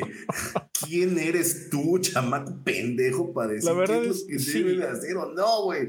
y es muy triste. O sea, e, es, es muy lamentable que, que uno, que uno vea ese tipo de cosas en el de que la gente diga, no, es que nunca debieron dejar, dejar la exclusividad. O sea, Chuck dice que, que clarito escuchó que yo era serie de persona. Para no. oigan, eh, apoyen para que eso sea una realidad. Con dinero baila el perro. Solo así. Bueno, el caso es de que ese tipo de cosas han pasado. Lo de Kojima, güey. Ah, ah, también no, es otro no, de los ejemplos que dices, no mames, no, ¿qué-. ¿por qué la gente es tan lerda? Lo de Kojima de plano sí es como de, de gente que tiene neta problemas bien Muchos intensos. problemas O sea, de comprensión lectora, poca capacidad de memoria también, porque no se acuerda de muchas cosas que ha hecho Kojima, güey. Y sobre todo del poco aprecio que realmente le tienen a Kojima, porque lo tratan como si fuera su esclavo. ajá, como si fuera un peón de Sony, güey. Ajá, como si nada más abrieran ahí la, la- la caverna, güey, donde tienen a, a Kojima nada más para que se, le pegue el airecito y haga juegos, güey. No, güey, o sea, así no funciona. Kojima lleva haciendo juegos un chingo de años y, sobre, y, y es muy probable que más años lleva haciendo juegos que gente que se quejó de vida, güey. Entonces, hecho juegos para el MSX, ha hecho juegos para el Nintendo, ha hecho juegos para el Super Nintendo, ha hecho juegos para PlayStation, ha hecho juegos para Sega, para el Cubo, para la PC, güey, para Xbox, güey. Ha hecho juegos para todos los putos lados, güey. Y desde un inicio, si bien iba a haber un acuerdo de colaboración entre Kojima Productions PlayStation para Death Stranding, Kojima fue muy claro al decir que él quería tener la libertad para trabajar con quien se le pegara su chingada gana. y para muestra que también fue algo que empezó ahí como que a tentar las aguas, cuando se lanzó el juego en físico, no tenía la leyenda de exclusivo de PlayStation. Jamás la tuvo. Y, y a final de cuentas salió en PC. Y salió en PC. ¿no? Y aparte que también la gente, te digo, que es lerda como ella sola. güey, ¿no? Ya se sabe que va a haber Death Stranding 2. Se sabe. Se sabe. Ya por, por, lo mismo, el mismo Norman Reedus lo dijo en, en una entrevista, güey. Ahí va a estar, güey. Va a ser de PlayStation muy probablemente posteriormente para PC. Para PC. El señor quiere hacer el chingado juego que quiere para, este, para Xbox, güey. Y No pasa nada, güey. no pasa nada. Y luego lo peor, lo- o sea, lo peor no queda ahí. Además de que mucha gente lo empezó a- a- a etiquetar en Twitter diciéndole traidor. ¿Traidor de qué? Pero bueno, o sea, gente, gente como tú gente súper lerda que es que Kojima es un traidor. ¿Traidor por qué? ¿Te debe dinero? ¿O qué, o onda, no? O sea, no solo, es, eso- no solo eso, sino de que ahora no solo, no solo es atacarlo, o sea, no solo es atacarlo a él como, como persona, como desarrollador, sino que también hay mucha gente que hasta se está, vamos a decir, pseudo organizando para boicotear su juego. O sea, para ese juego que va a salir para, para, para plataformas Xbox y supongo que también para PC eventualmente, este, quieren sabotearlo. Y que, y que no venda y que, güey, neta. Mucho tiempo libre, güey, para pensar pendejadas. O sea, o sea Y esa, esa gente es la que dice, es que yo amo los juegos. No lo creo. Si amaras los juegos, a ti te valdría quién, quién los hace con quién y en dónde. ¿Va a haber juegos ¿y nuevos? ¿Cuánto tiempo? Ajá. güey? ¿Va a haber juegos nuevos? Chido. Así. O sea, por ejemplo, donde tenga que salir, que se tarde lo que tenga que, eh, que se tarde lo que tenga que tardarse. Punto, güey. o sea, por ejemplo, yo, yo en lo personal vi que iba, vi que salió la, eh, una como edición de aniversario o conmemorativa de Snow Bros. Este juego de maquinitas que a mí como me encanta, me fascina ese juego, pero solo será exclusivo para Nintendo Switch. Yo no tengo Nintendo Switch. Pero aún así digo, qué chido que salió. O sea, qué chido que alguien que se pueda volver a jugar ese juego. Que nada más era para recreativas y tuvo una versión para Game Boy. Qué chido. Y no estoy, ah, no, es que el Switch es porquería. Ese juego, si no está en todas partes, es una porquería. O sea, no, güey, ¿por qué? Es un buen juego. o sea, no lo voy a poder jugar, por lo menos a mediano plazo, no. Pero no por eso también voy a decir que ese juego es una porquería y que está mal que solo haya salido en Switch. Güey, pues ya salió ahí. A lo mejor eventualmente lo lanzarán para otras plataformas. Y si no, pues no le quita mérito que haya habido un, relanzamiento de ese juego. Lo ideal, lo ideal, y estamos hablando en un, un, lugar del multiverso donde las, las cosas funcionan con eh, lógica mm. no, y no pensando con la cartera. lo ideal es que todo fuera más democratizado, donde todo el mundo tuviera derecho a de las experiencias en, donde... tema donde mejor le plazca. Sí, oye, que tienes PC, lo juegas ahí. Es que tengo Switch, pues, ah, puedes jugar ahí. El problema también de estas cuestiones donde se quedan en que los tres en, un solo lado es que la gente siente que se ve súper guay pelearse con otro pendejo, güey, en una red social, güey, sobre qué caja de plástico está más verde, como no mames, güey. Si ese es tu problema en la vida, güey, se nota que tienes un chingo de tiempo libre, mijo. No, o sea, no mames, güey. Si de verdad vivieras una vida plena, güey, ese tipo de cosas se vuelven triviales, irrelevantes, güey. Sí, sin duda, sin duda. Entonces, esta cuestión, güey, de verdad tiene que parar y ya basta también de los pinches medios que tienen que estar haciendo ese, cosa, ese tipo de cosas para generar clics, güey. Y sobre todo cuando se las dan de que son medios serios, güey. Medios especializados, güey. No mames, si fuera eso, güey, no tendrías que estar eh, eh, dependiendo del pinche clickbait, y de que la gente te pelee, güey, en los comentarios por pendejadas, güey. Sí, tal cual. Por incentiva que la gente se meta el puto artículo y lo lea, güey. Ajá. Sí. Eso estaría más vergas, güey. Sí, pero, es que. ¿Por qué? Porque pues ahí tienes anuncios, ¿no? Y de los anuncios ganas. Entonces hace eso, mierdas. sí. Que no se puede hacer eso, güey. Sí, la verdad es que.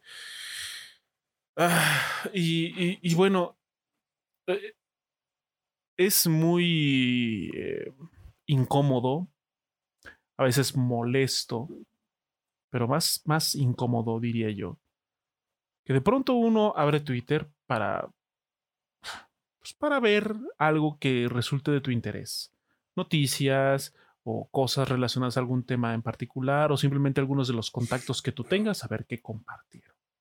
Así de ¿En qué, ¿En qué la giran? En qué la giran. Pero muchas veces, por lo menos nosotros que gustamos de los videojuegos, pues luego seguimos a cuentas o a páginas porque bueno, hablan de videojuegos. De pronto dicen, oye, tal videojuego sale en tal fecha o hay, no, hay noticias nuevas de tal cosa. Bueno, pues a, nosotros nos llama la atención y pues queremos saber qué va a haber.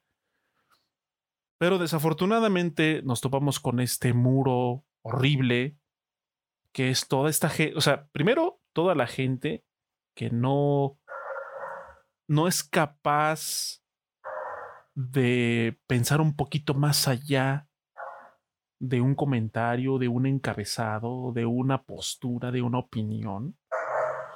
Y también, como bien dice Emilio, de estos medios que, eh, que cimentan, su, cimentan su éxito, cimentan su posicionamiento como, como medio a base de polarizar a la misma comunidad.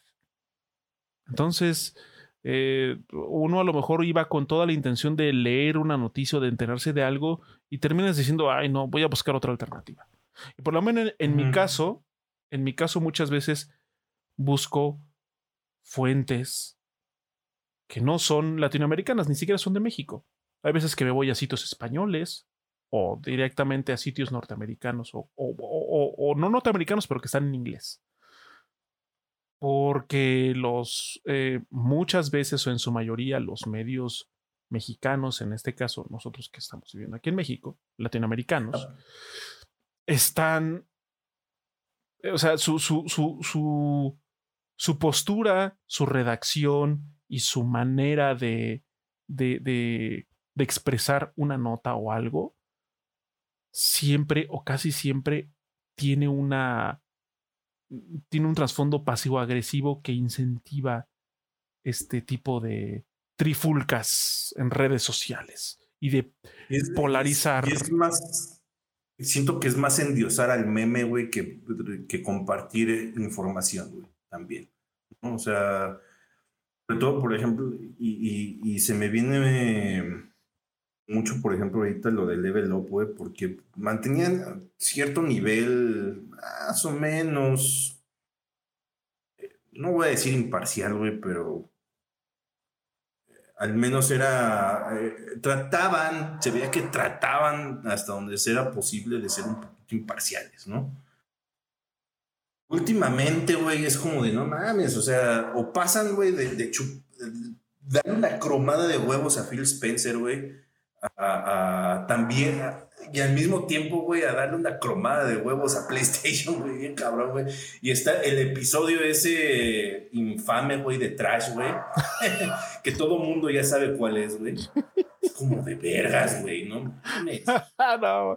puedes pasar, güey, de, de, de, de, endiosar a Phil Spencer a pasar a eso, güey. O sea, no, I don't get it, güey. No, no, no entiendo cómo funciona el entramado de las mentes de estas personas, güey, porque, güey, o sea, si es como para hacer un estudio sociocultural de ese desmadre, güey, porque algo malo está pasando ahí. Y además, sí. en Atomic solo son pendejos, güey, la neta. Pero este ya es como de, güey, ¿qué, qué, qué, qué está pasando, güey? Es que, o sea, si traemos a la mesa y hacemos mención de algunos de estos medios, es en esencia para que no solo se queden con la información que les brindan estos medios. O sea, si ustedes, aquí también hay que hacer un paréntesis muy importante. Muchos de estos medios a nosotros en lo particular nos parecen bastante despreciables o por lo menos eh, X. Sin embargo, si alguno de ustedes sigue a alguno de estos medios de manera muy ferviente o, hizo clic de alguna manera con ellos, está bien. No les vamos a decir dejen de verlos, pero sí quisiéramos invitarlos a que no solo se queden con esa con ese punto de vista, con esa apreciación. Si tienen oportunidad, busquen otras y no solamente mexicanos. Busquen otros sitios. Hay, hay cosas muy interesantes que ofrecen, por ejemplo, algunos portales españoles también. Y sobre todo, partir de un concepto básico que es para generarte una opinión, primero tienes que contrastarla. Entonces, investiguen en varios medios, vean varias fuentes, lean las pendejas notas, y de ahí saquen un criterio, güey, ¿no? ¿Por qué? Porque si no se vuelven el tío pendejo, güey, que nada más eh, piensa que un partido político es el chingón y los otros son una bola de idiotas, güey, porque lo leyó en un medio. Precisamente tiene esa línea editorial, güey. No sean ese tipo de persona, güey. ¿Por qué? Porque pues, son hijos de pendejos. Esa gente son hijos de pendejos. No hay otra forma de decir. Entonces, no sean esas personas. Chequen varias fuentes, lo más contrastantes posibles. ¿Por qué? Porque cuando empieza a salir todo este tipo de, eh, ¿cómo se llama?, de espectros, vamos a decirlo, tan distintos, por ahí es cuando se empieza a asomar un poquito de verdad entonces, para eso tienen que leer, tienen que leer mucho, y lo siento, yo sé que hay gente que es bien huevona para ese tipo de cosas, pero si mínimo vas a tener el tiempo para pelearte en Twitter con otra bola de idiotas, güey. Exactamente. Entonces tienes el tiempo para leer, güey. Los, los, los 5, 10 o 15 minutos que vas a estar peleando con gente en Twitter diciendo qué compañía es mejor y por qué tu opinión vale más que los demás, esos 10 o 15 minutos mejor abres el artículo, lo lees y, dices, y dices, ah, podría ser. Y te da tiempo de releerlo porque no vaya a ser que no captaste una, una idea chida, güey. O sea, es, simplemente una cuestión de, ser un poquito más eh, mesurados y, e inteligentes con lo que vayan a compartir en redes sociales. Sabemos que las redes sociales en general se comparten muchas cosas, tanto interesantes y de cierto valor, como también tonterías, memes y pendejadas. O sea, hay, hay, hay espacio para todo. Eso es un hecho. sabemos que muchos, sobre todo en Twitter, eh, es una red social que da más visibilidad y premia a los tweets, a los posts, a los hilos que, que potencialmente pueden tener enojada a la gente. Sí, sin duda. Son los más exitosos. y eso no es algo que yo me esté inventando en este momento. No, no, no. ampliamente documentado de que Twitter básicamente se alimenta del odio de la gente no hacia ellos, hacia la plataforma. Ellos, no mames, están súper lavados de, de súper, ¿cómo se dice? Curados en salud al respecto. No, sino de todo este odio de las guerras de consolas, que si pro beso contra beso de, de la película de Lightyear, que si pro en contra del aborto, que si le vas a las chivas o a la América, todo ese tipo de cosas, toda esa, esa melcocha de odio, güey, que se genera de, ese tipo de discusiones totalmente sin sentido, porque aparte no se llega a ninguna conclusión, güey. Porque aparte la gente tiene el... Yo no sé qué tipo de escuelas fueron, güey, pero tienen un concepto totalmente errado de lo que es debatir. Debatir es ir a poner tus argumentos y escuchar los del otro y acercarse un poco a la verdad. Y muy probablemente, a partir con la, la suficiente madurez o para quizá cambiar de opinión escuchando los argumentos del otro. Eso es lo que no pasa en redes sociales. Sí, porque al finalizar cualquier tipo de discusión es de, pues eso es lo que piensas tú y eso es lo que pienso yo. Es como de, pues entonces, ¿para qué chingados hacen todo desmadre, güey? Si cada quien va a pensar lo que quiera. Ah, no, pero lo la idea es estar allí macheteando en la opinión y creando este efervescencia de odio. Entonces, no tiene caso. La verdad es que no tiene caso. O sea, si, si, si ustedes, si ustedes, si ustedes lo, lo, lo, lo, ven como algo, este, o sea, como qué beneficio se puede obtener de eso, absolutamente nada. No hay ningún beneficio. Y, aparte tienes que ver la calidad de tu sinodal en este, en este debate tonto, güey. Si estás viendo que este es igual de necio como tú, no se va a llegar a ningún punto. Es mejor decir, en ese caso, ah, chole, güey. Hay gente, y me ha tocado ver lo que puede estar días discutiendo sobre el mismo tema y dice, güey, no has hecho que el otro cambie de opinión, güey. ¿Qué sigues ahí? Déjalo, güey. Sí, a mí me pasó algo muy, muy, muy similar en, en YouTube, en la caja de comentarios de un video. Cuando se estaba mencionando sobre la actualización gratuita que iban a tener los Resident Evil al Next Gen, Resident Evil 7, 2 y 3, que iban a tener actualización gratuita. Yo en ese momento comenté, qué chido que van a tener actualización Next Gen, aunque no me sorprendería si a la mera hora la cobraran. Eso fue mi comentario. En ningún momento dije que era una porquería, dije que bueno, está padre porque son juegos chidos, pero quizá Capcom a la mera hora, a la mera hora les, reservado. les ponga un precio, ¿no? Y fue el creador del contenido el que luego luego sacó las garras. Y no, es que tú no sabes, porque Capcom es pro consumidor y si dijo que no lo iba a cobrar, no lo va a cobrar.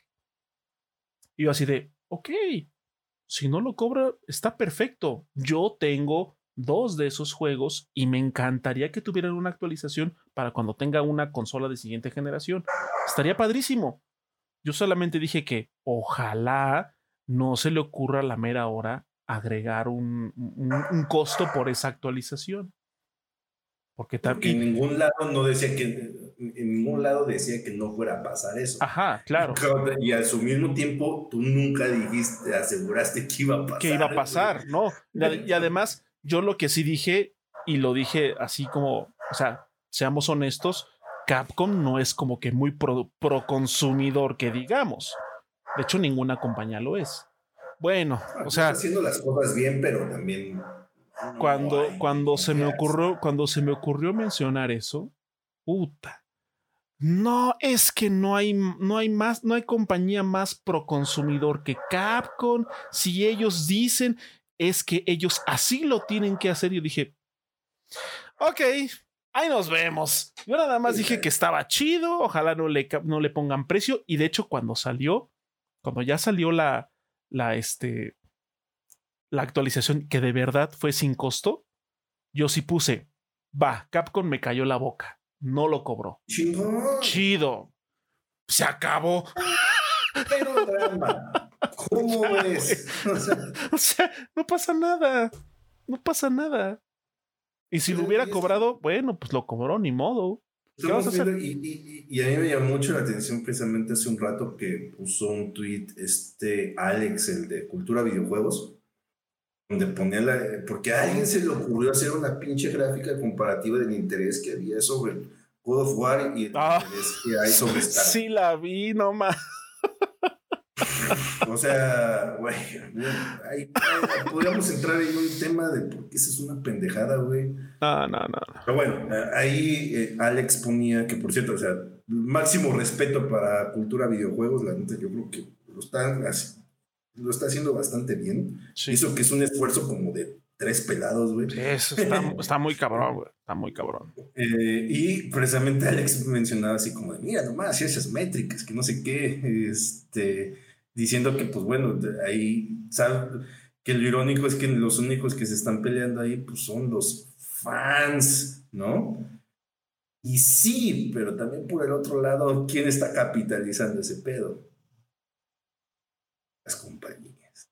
¿Por qué? Porque les encanta que los fans hagan ese eh, trabajo sucio. Si alguien Ellos nunca lo van a admitir. Si alguien se beneficia de una toxicidad en alguna comunidad, son los creadores de eso que está generando la toxicidad. En este caso, los que se benefician de todo este, de que todo el tiempo esté en boca, aunque sea de manera negativa, sobre, sobre God of War o sobre Starfield en este caso, son justamente Bethesda y Santa Mónica.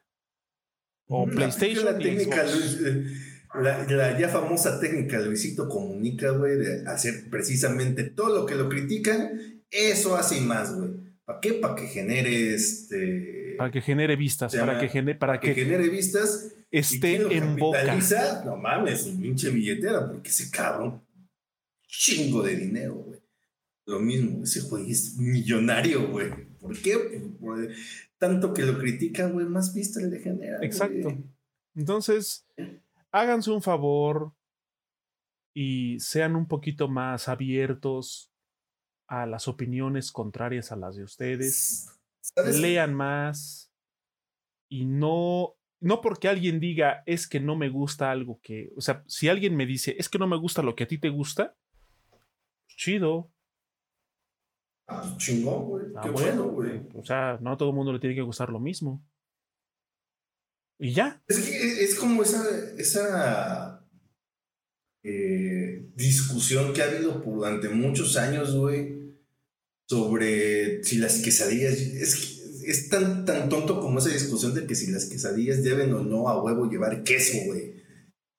Como de, ay, güey, ya basta con eso, güey. O sea, como. En, la Ciudad de México nos gusta meter todo en tortillas o todo en pan.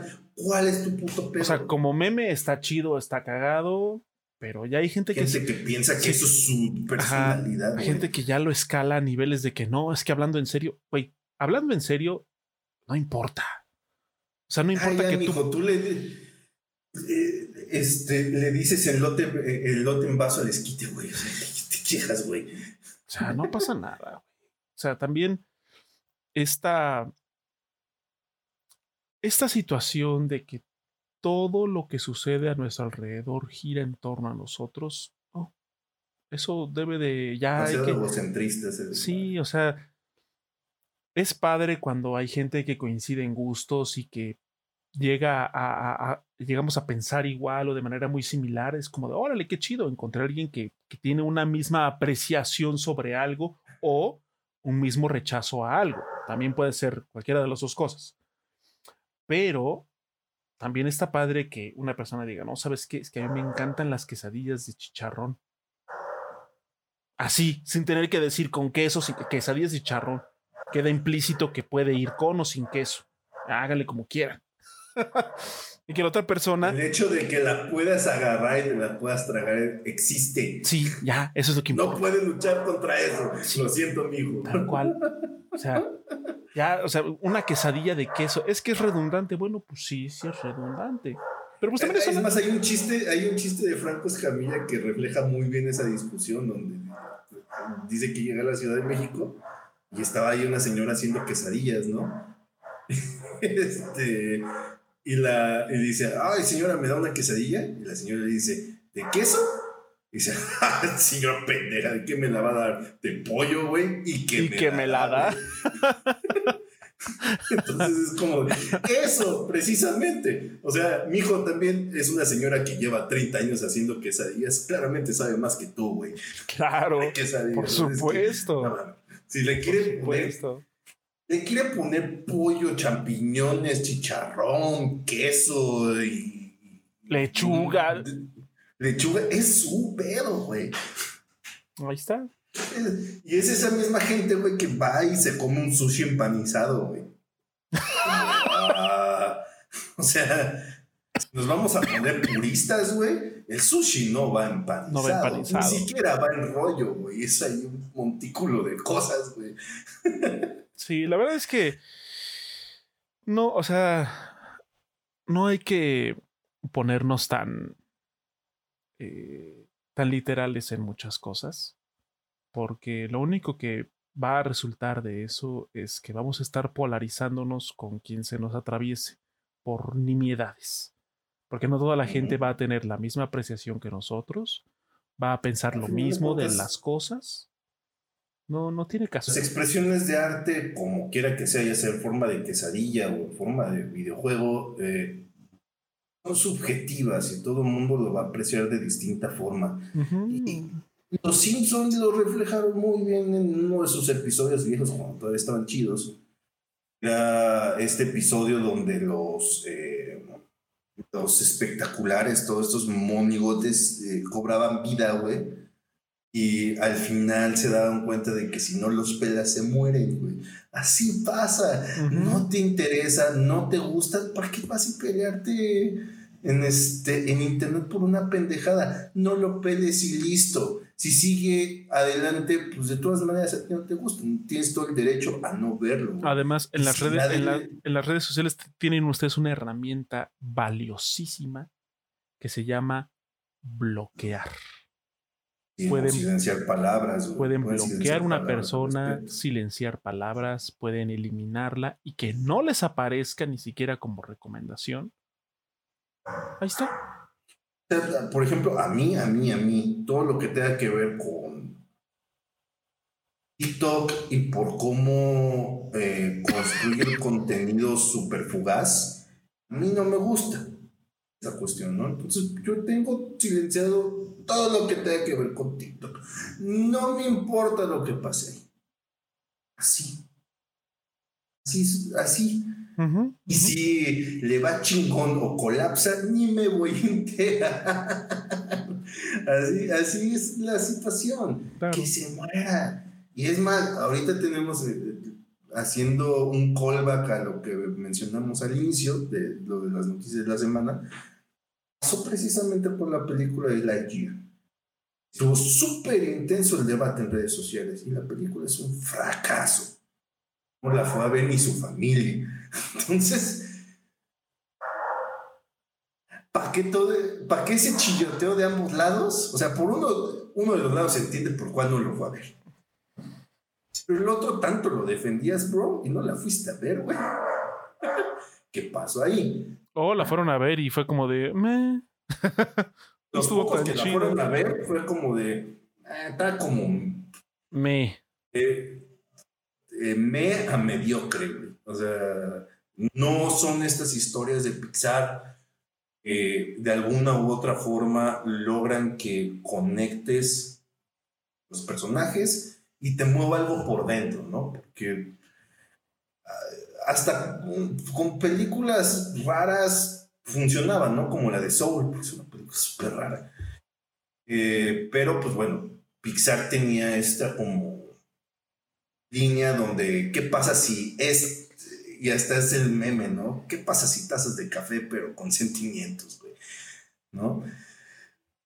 Pero Lightyear no funcionó así, no tiene esa chispa, más allá de del beso que dura nada, güey.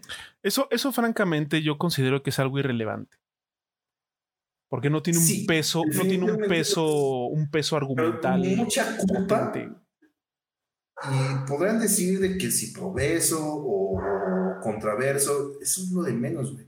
La culpa la tiene completamente Disney, porque desde mucho antes que se estrenara la película, fue súper vocal de que esa escena existía. Porque la habían censurado en quién sabe cuántos países. En donde se centró la discusión en esa escena en particular. Y si la película fracasó fue porque la gente se centró en eso y no en la película. Y no en la historia, no en cómo fue que esa peli es toda la historia de Lightyear es la película que vio Andy que lo llevó a que le compraran el muñeco. Si eso fue el caso, no mames, qué mal gusto tiene Andy, porque la película está como eh. O sea, es que eso también, eso también nos, nos demuestra esta sobreexplotación de propiedades intelectuales que no, o sea, ya no dan, ya no dan para más pero se les quiere exprimir hasta la última gota de jugo.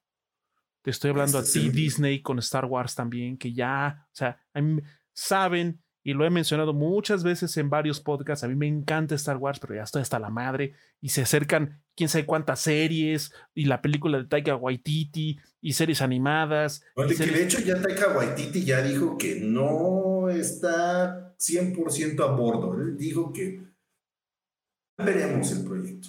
Y es que, es, que es, una, es, una, es, una, es una sobresaturación impresionante. Y hablando también de fandom, que también el fandom de Star Wars es tóxico a madres.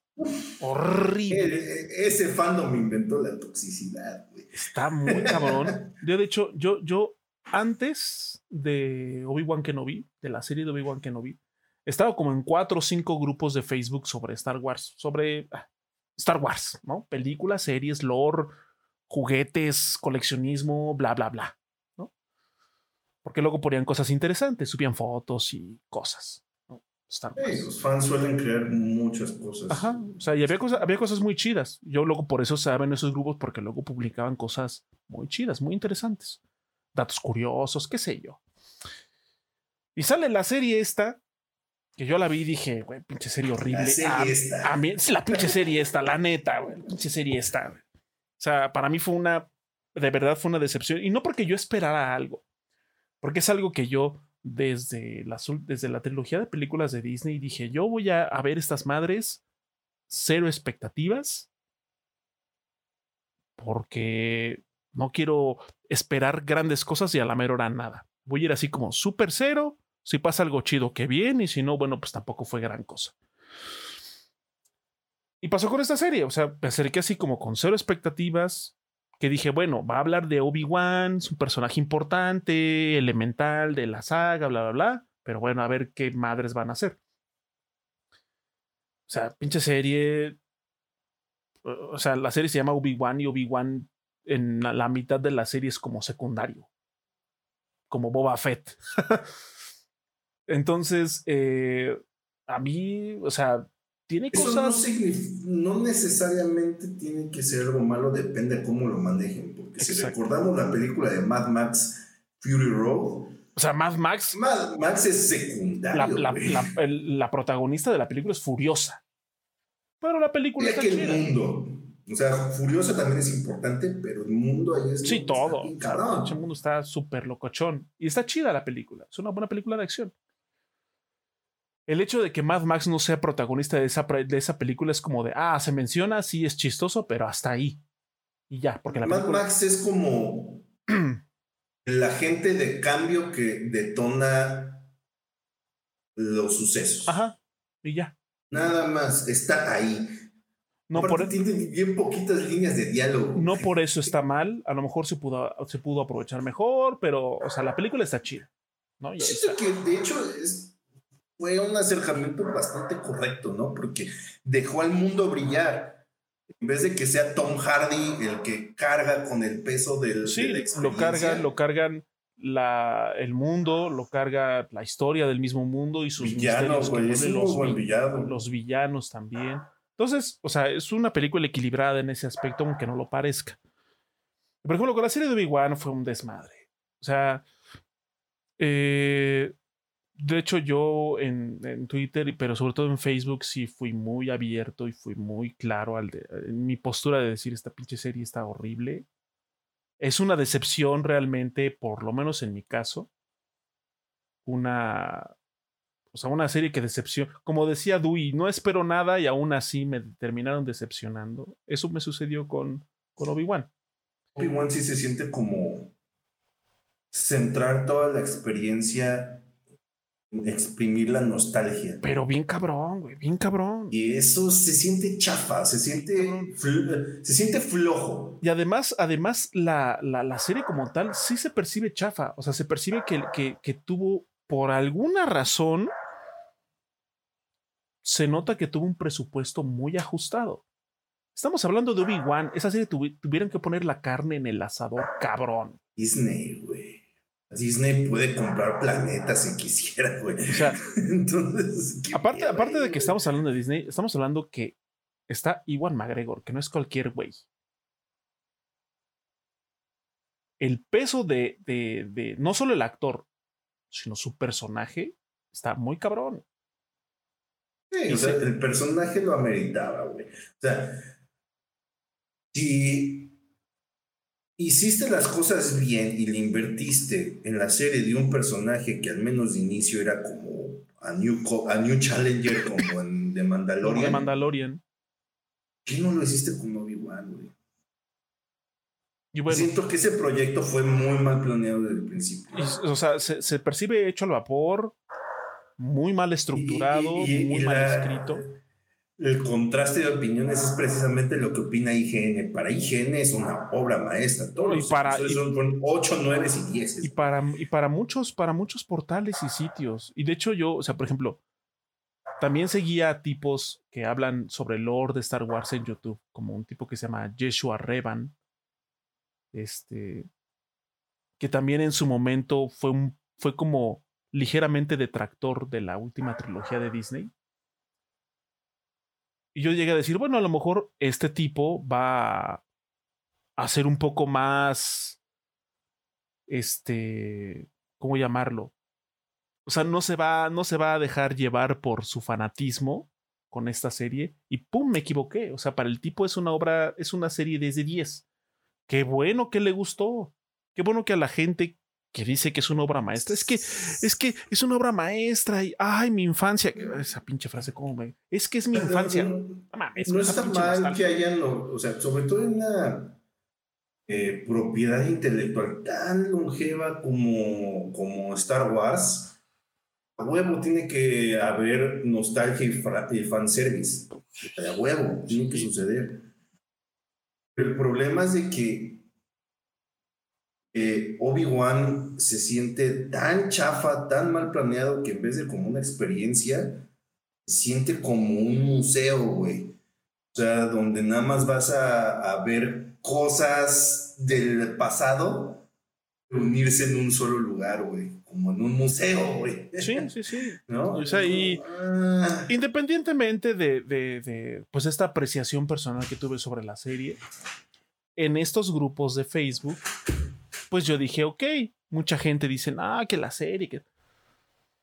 Quiero compartir mi opinión. A lo mejor yo en mi en mi obtusa mente dije, a lo mejor va a haber personas que puedan estar de acuerdo conmigo en algo, ¿no? A lo mejor me puede decir, Muy buenas oye. tardes, compañeros, vengo a debatir. Buen punto. claramente". Exacto. Sí, güey. ¿Sabes qué? La serie, la serie no me pareció tan chida. Tiene cosas padres, pero las siento desaprovechadas. La música está. Güey, la, la pinche música parece de esas que te descargas gratis de YouTube, güey. O sea, así horrible. Pero bueno, dije, no, pues está acá, acá tiene cosas chidas, pero no terminó de cuajar. De tres grupos me votaron. Es que hay gente que es tan. Ah, no te escucho. Ah, ya. su mamá, güey. Es como de, ay, güey, relájate. O sea, no puede haber opiniones eh, encontradas aquí, no mames, güey. Sí, Entonces, ¿qué es esto? Palmaditas en la espalda, eh, el grupo, güey. Y de hecho, de hecho, en un grupo, antes de que me sacaran, el administrador, así, con ese descaro, dijo: En este grupo se la cromamos a Star Wars sí o sí. No, mames. Bueno, pues quédense ahí cromándosela a Star Wars. Adiós. Y me votaron. Y de los otros dos me salí yo. Porque dije, güey, ya. O sea, ya. Basta. Entonces, eh, o sea, fíjense, se supone que se crean grupos, se supone, o quiere uno pensar que se crea grupos sobre algo, pues para obviamente compartir experiencias, compartir cosas chidas, nos une o une a la gente que está, que está, que está en ese grupo, el, ap- perdón, el aprecio hacia esa cosa, hacia de lo que trata, bueno, a lo mejor el aprecio, el interés de lo que, de lo que trata el grupo. Pero si de pronto alguien dice, oigan, ¿saben qué? Es que creo que no está tan chido esto por esto y esto y esto y esto. O sea, en vez de que, oye, a ver, pero ¿cómo? No sé, no estoy de acuerdo, pero a ver, ¿por qué dices eso? ¿No? En una de esas, como bien dice Emilio, en un debate, a lo mejor dices, güey, creo que tiene razón. No en todo, No lo había visto pero, de esa ajá, forma. pero hay cosas que sí, creo que sí, creo que O podría. inclusive sin emitir un juicio, sino decir, ese argumento me parece interesante, Ajá. déjame investigar más. Exacto.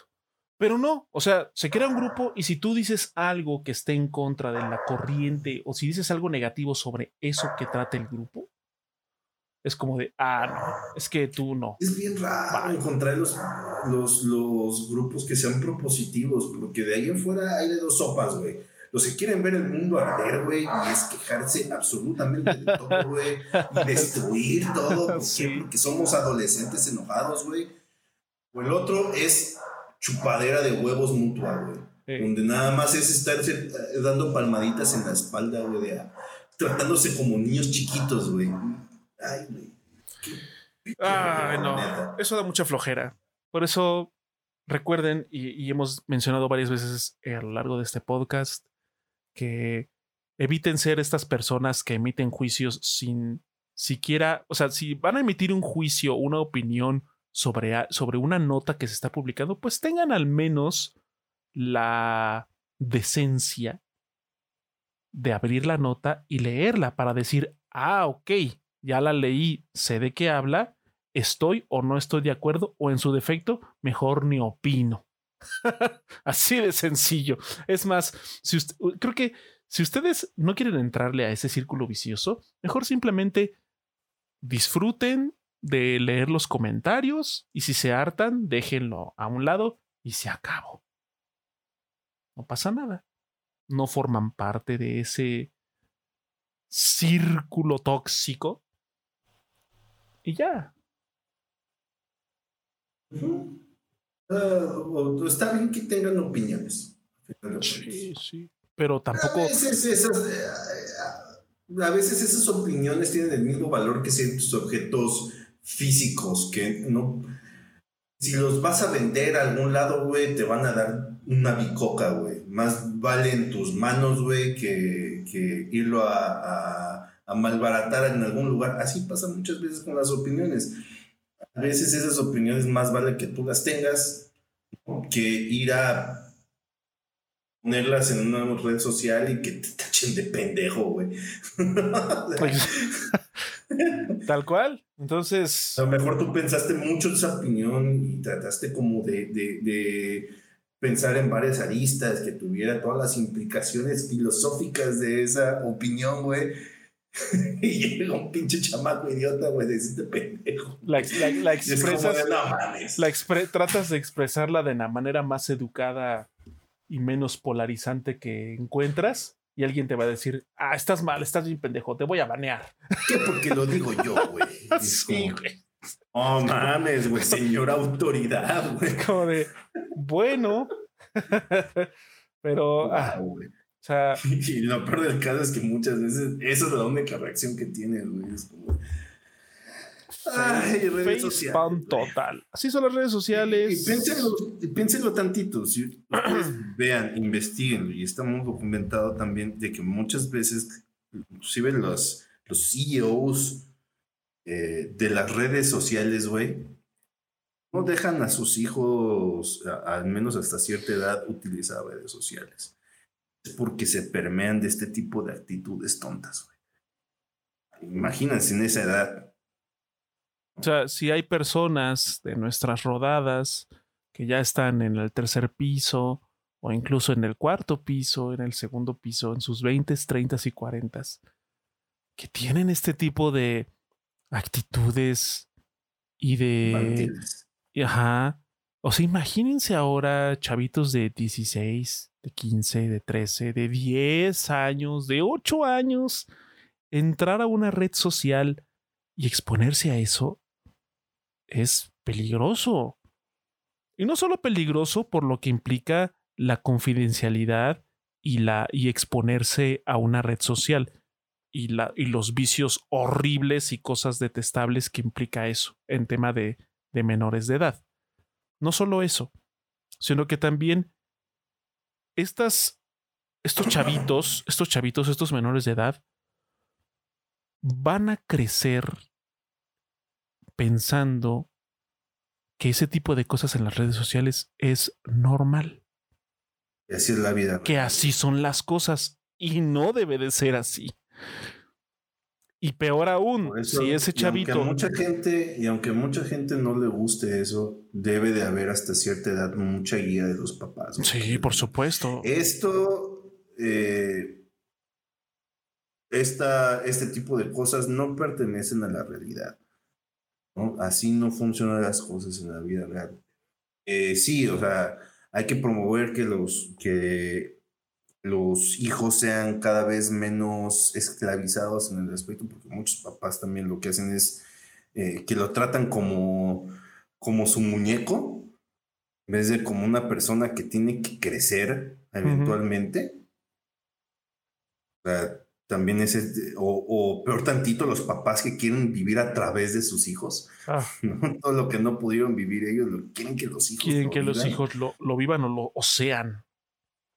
Pero también por el otro lado, sí debe de haber ese eh, guía slash mentoría de los papás, al menos hasta cierta edad, donde el hijo ya se pueda formar él un criterio ¿Cómo le puedes pedir que tenga un criterio a un niño que todavía ni siquiera sabe leer?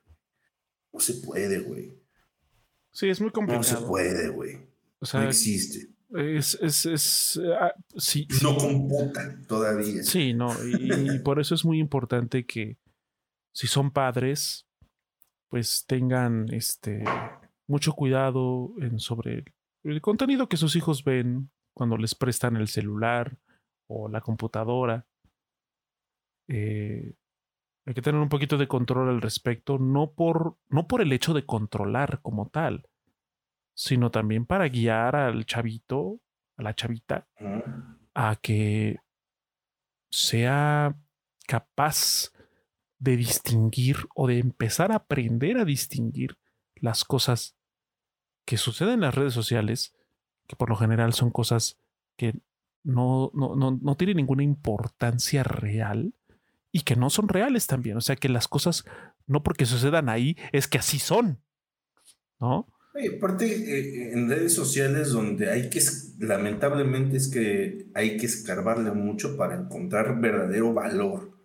Sí, sin duda. Que propongan. que no nada más una opinión pendeja de alguien que se, que se levantó enojado, güey. Que se enojó en el camino, no sabemos. que hay, y, a mí me, me frustra mucho esa parte porque traté de purgar mi Twitter de mucha de esa pinche gente que, le encanta estar ahí eh, enojada con la vida y, estar polarizados ellos y eh, tratar de polarizar a los demás, ¿no? También de empaparme de las de opiniones o eh, conocimiento respecto a lo que yo me dedico, ¿no? Pero ahora resulta que también esa parte de Twitter también se está volviendo llena de drama, güey. Y todo el tiempo es de, de, estar demostrando quién la tiene más grande, güey, ¿no? Quién tiene la opinión que es correcta, quién tiene la razón inquebrantable del universo. Y es como de, verga, güey. ¿Por qué? ¿Por qué estaba buscando refugio de esa cochinada, güey? Y resulta que también se está volviendo así maldita sea, me lleva a la verga. Pero bueno, banda, yo creo que también es prudente en ese caso, nada más recomendarles que siempre traten, traten, de verdad, traten. Y, no se los decimos a la ligera, porque nosotros también caemos ahí. Eh, eh. sí, Somos gente de treinta y tantos años, eventualmente también caímos ahí, güey pero pues a final de cuentas eso genera que, que, si las cosas salen bien digas, ah, creo que yo era medio idiota, no me hice ese tipo de cosas. Entonces, traten ustedes, si tienen el tiempo para estar discutiendo en Twitter, también tienen el tiempo de leer las, las fuentes oficiales, ¿no? Entonces, háganlo, por favor, genérense un criterio contrastando información. Eso es lo único que se les pide. Recuerden el método científico que les enseñaron en la escuela, desde la escuela elemental, güey. El método científico es así, güey, a final de cuentas. Desde la hipótesis y de ahí vas corroborando las situaciones y al final ya puedes ir como viendo la verdad, acercarte a la verdad. Eso es de lo que se trata. Pero bueno, eh, yo creo que esto sería todo por este episodio número 46 del Efecto Mandela Podcast, pero recuerden que no nos vamos sin recomendarles algo. Así que la recomendación de esta semana, ¿cuál sería de tu parte, mi estimado Luisán 1138? Mm, mi recomendación. No. Eh, bueno, es una recomendación. Eh, la plataforma está de HBO Max y lo menciono porque hasta ayer me parece tenían, hasta ayer o antier tenían una promoción de que pagabas un mes y te daban tres. Entonces, este, el catálogo está muy interesante de, de, HBO Max y tiene Morbius, güey. oh, por Dios. el, el, el, fin de semana no, no fue el fin de semana. No, sí. Esta semana, no fin de semana, esta semana vi este curioseando ahí en la plataforma, volví a ver la película de La leyenda del zorro, que es, que es, es segunda parte de La máscara del zorro. Esta película es la película de los noventas. Este es ese tipo de cine de aventuras que ya no se ve. O sea, no voy a decir que es una obra maestra porque, por favor, no lo es. Es el zorro, güey. Pero, güey, o sea, es una película muy entretenida. O sea, es una película divertida, es una película entretenida dentro de sus límites. es un mariachi Sí, güey, no mames. O sea, eh, pero creo que vale la pena darle una checada, porque insisto, es ese tipo de películas de aventuras que ya, que, que, que, ya no hay. O sea, ya no se hacen películas así. No estoy diciendo que antes se hacían mejor las cosas, porque la tecnología pues ha empujado a formas de hacer y contar historias de manera de maneras bastante chidas. Sin embargo, creo que sí es importante resaltar, sobre todo en esa película de la leyenda del zorro, que son películas redondas, van al punto. No tiene, no tiene que contar una historia así súper compleja y llena de tramas secundarias. no, güey, o sea, vas al punto, cuentas la historia. O sea, para empezar, es un güey enmascarado en el México de finales del siglo XIX, principios del siglo XX donde obviamente se exalta el hecho de estos últimos estados de la Unión Mexicana que por voluntad propia se quisieron añadir a, a los Estados Unidos. Y como película de aventuras funciona y creo que funciona muy bien. Además de que en líneas generales está bien hecha. A pesar de sus cosas ahí con efectos que no han envejecido tan bien, pero está. Las películas del zorro nunca han sido esfuerzos, vamos a decirlo, triple A. Sí, no, o sea, no son proezas tecnológicas, pero son películas que van al punto, son películas eh, divertidas. Y creo yo, desde mi particular punto de vista, que la química que hay entre Catherine Zeta Jones y Antonio Banderas en esas películas, sobre todo en la segunda, está muy chingona. está muy padre la química de esos actores. Entonces, si quieren, si quieren darse un, un este, si quieren echarle un vistazo a, esta película o a las dos, las de El Zorro con Antonio Banderas, están en HBO Max y están, son palomeronas para pasar el rato, para dominguear. Eh, se lo van a pasar bien. Están chidas las películas. Esa es mi recomendación. Pues ahí está, de hecho, ahorita Chuck nos estaba recomendando, dice, si me lo permiten, quiero recomendar el canal de Super Rap, en específico el video de retrospectiva de Fallout New Vegas. Siete horas hablando de detalle de todo el juego y sus DLCs. Santa madre, güey. Hablando a detalle de Fallout New Vegas. Wow. Mm. Ese juego está chido. Sí, definitivamente. Yo no mucha gente considera eso que ese juego no fue hecho por Bethesda, fue hecho por, por Obsidian. El, el, mejor, el mejor Fallout no es el que está hecho por Bethesda. Sí. Yo nunca lo he acabado, pero sí, a decir que está muy bueno. Pero difícil como él solo. O sea, el pinche New Vegas está, pero, pero bueno. Eh, Ahí está la recomendación también de uno de nuestros seguidores. Gracias, Mr. Chuck. Este, de mi parte, empecé a jugar Guardianes de la Galaxia, este Marvel's Guardians of the Galaxy, mm. este juego hecho por Eidos Montreal y Square Enix, antes de que vendiera Eidos. Cuando todavía eran de la misma este, familia. Cuando eran de la misma familia. La verdad es que el pinche juego está bien bueno. O sea, eh, tiene ese carisma que es muy chacotero, vamos a decirlo, de, de, Guardianes de la Galaxia, que sí se siente como esta banda de, forajidos que a la vez son familia. Todo el tiempo se están chingando, pero a la vez son súper unidos y, van tras el objetivo, ¿no? Sí transmite esa situación eh, el juego y sobre todo tiene una banda sonora de no mames, tanto de la música, por un lado la música licenciada, es mucho de éxitos de los ochentas, hasta la de Never Give You Up de Rick Roll, está por ahí metida.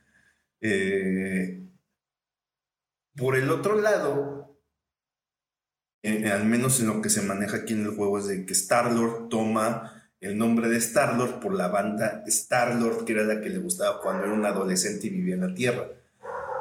Es una banda ficticia que existe dentro del juego. Ok.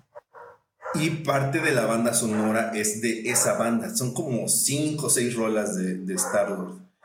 Pero está de puta madre. Qué buenas rolas están, Entonces, eh, eh, han, han, dado. Tanto el juego está chido, pero ahorita voy a andar en un detalle.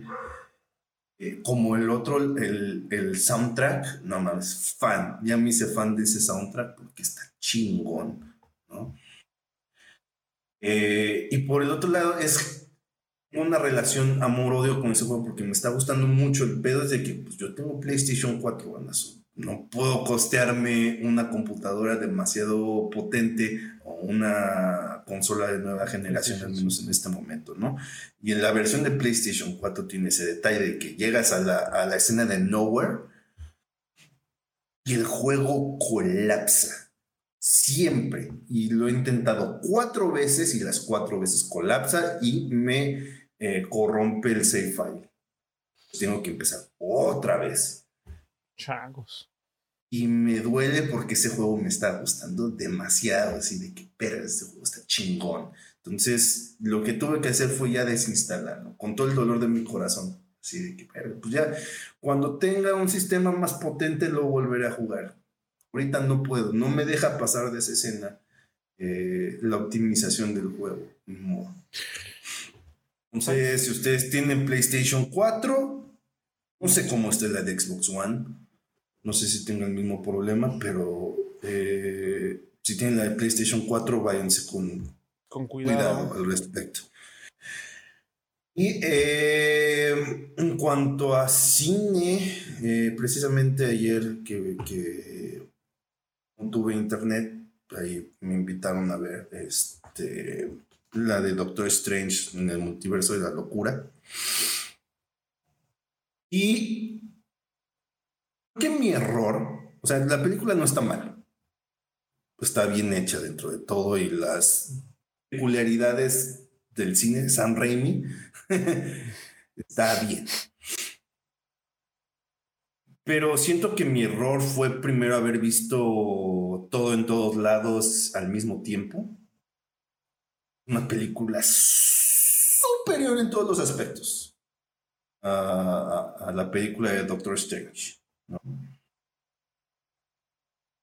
Y eh, John, o sea, tiene cosas padres. Digo, ya a estas alturas creo que todo el mundo ya sabe algunas cuestiones de spoilers, sobre todo quienes salen. Si no lo han visto, es que no les interesa.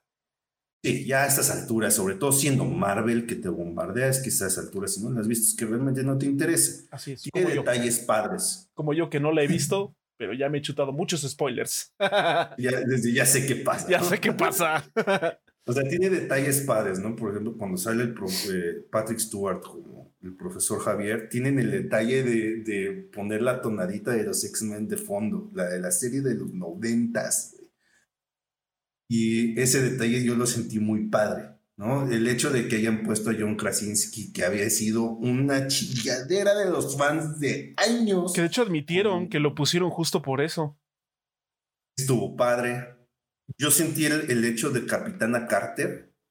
Por fin le están haciendo justicia, aunque sea un poquito, al personaje de Peggy Carter. Sentí esa inclusión muy padre. De hecho, esa lucha que tiene con Wanda está chingona, está padre.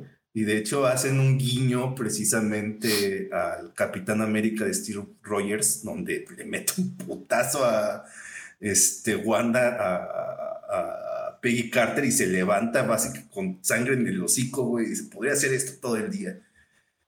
Está, tiene esos detalles chidos. El cameo de, de, de, Bruce Campbell este, vendiendo bolitas de pizza, güey. Dices, ay, no mames, güey. Bruce Campbell, güey, porque a mí me gustan las películas de Evil Dead. Entonces, ver a Bruce Campbell, ese ya legendario Ash Williams, el actor fetiche de Rey. Haciendo, haciendo un cameo, son cosas padres. El arco de, de América Chávez está chido, güey. El mismo Doctor Strange tiene momentos padres, ¿no? Eh, y este arco que tiene con Christine, y cómo son como líneas paralelas que llega un punto donde están a punto de tocarse, pero realmente nunca se tocan Nunca hay una intersección, básicamente. Está bien manejado, pero el pedo de Wanda, Dios bendito. Oh boy. a lo que convirtieron uno de los personajes más rotos del universo de Marvel. Lo redujeron a una ñora que hace cosas bien pendejas por un delirio que tiene y aparte siento yo que le dan mucho free pass porque es Wanda y she fan favorite. Puro fan service. Y eso es lo que a mí de plano hizo que esa película dije, no, man, no chale con esto. Al final de cuentas, esto se resuelve por el poder del amor. El poder del amor no puede todo. No, no, no. Fíjate que yo, de lo que acabas de decir, lo que no sabía era lo de Peggy Carter. Está, está chingón. O sea que sale, sale Hayley Atwell como capitana. Oh, por Dios. De hecho, en la serie de, de What If, primer episodio, no me acuerdo si es el primero o el segundo. Ese es el primero, está eh, basado precisamente en esa línea del multiverso donde Steve Rogers no se vuelve el Capitán América, se vuelve Peggy Carter. Peggy Carter. Por circunstancias ah, que obligan a eso. Se vuelve Peggy Carter, este. Qué locochón. El, el Capitán Bretaña, vamos a decirlo. Capitán Britain. Y, está chido, güey. Ah, cabrón, qué, buen episodio. Después la, serie como que va ahí más o menos navegando. De hecho, el episodio que hay de Doctor Strange en esa serie tiene muchas implicaciones en la película. Ok. Porque hace su aparición este Doctor Strange malévolo, el parte del multiverso. Mm. Entonces, este, eso está chido era Hailey Atwell otra vez ponerse en ese papel, que le estén haciendo justicia, no, es chingón. Y si retoman después el personaje y hacen alguna serie, alguna película basada en ese personaje, I'm total in. La neta, lo hizo chingón. Son de esas cosas rescatar. Capitana Marvel de de por sí es que ya, Capitana Marvel, qué pedo. Lo hacen muy irrelevante el, papel de Capitana Marvel, de Mónica Rambo. Y, pero aún así tiene sus detalles chidos. Véanla con un granito de sal, porque tiene sus detalles, pero Wanda. Sí, sí, he visto, he visto incluso así como fragmentos de las justificaciones, por así decirlo, que tiene el personaje para hacer y ser lo que es. Y eso que yo no vi WandaVision, pero sé de qué va y no la vi porque me aburrió, pero sé de qué va porque pues, en todos lados salía. Y me quedé así como de, ¿qué pedo con ese personaje? O sea, más allá de una locura, como de, güey, no mames, o sea, el mismo Stephen Strange se lo dice en cuanto se ve con ella, güey, le dice, es que, ¿qué vergas te pasa, güey? Estás luchando por unos hijos que solo están en tu cabeza y los creaste con magia. Para de mamar. Ah, no, más lo hace, güey. Y es como de, Qué lamentable, porque eh, eh, Elizabeth Olsen es buena actriz. Sí, es buena actriz y el personaje de, de, la bruja escarlata es un muy buen personaje. Es uno de los personajes más rotos del universo Marvel en general, güey. Ese eh, línea de cómics del, de House of M, donde ella dice no más mutantes y todos los mutantes se van a la verga y tienen vidas alternativas bien pinches tristes, güey está chingón, güey, pero, y es porque ella tiene ese poder más allá del pensamiento, ¿no? De lo evidente, como diría Alimán. básicamente está tan cabrona que puedes decir que es Cthulhu de ese universo. Hace cosas que no puedes comprender. Y la redujeron a una señora que ahí hace un berrinche súper estúpido por unos niños que... Una, una señora loca. Es una señora loca. Se vuelve la llorona, güey. Chale.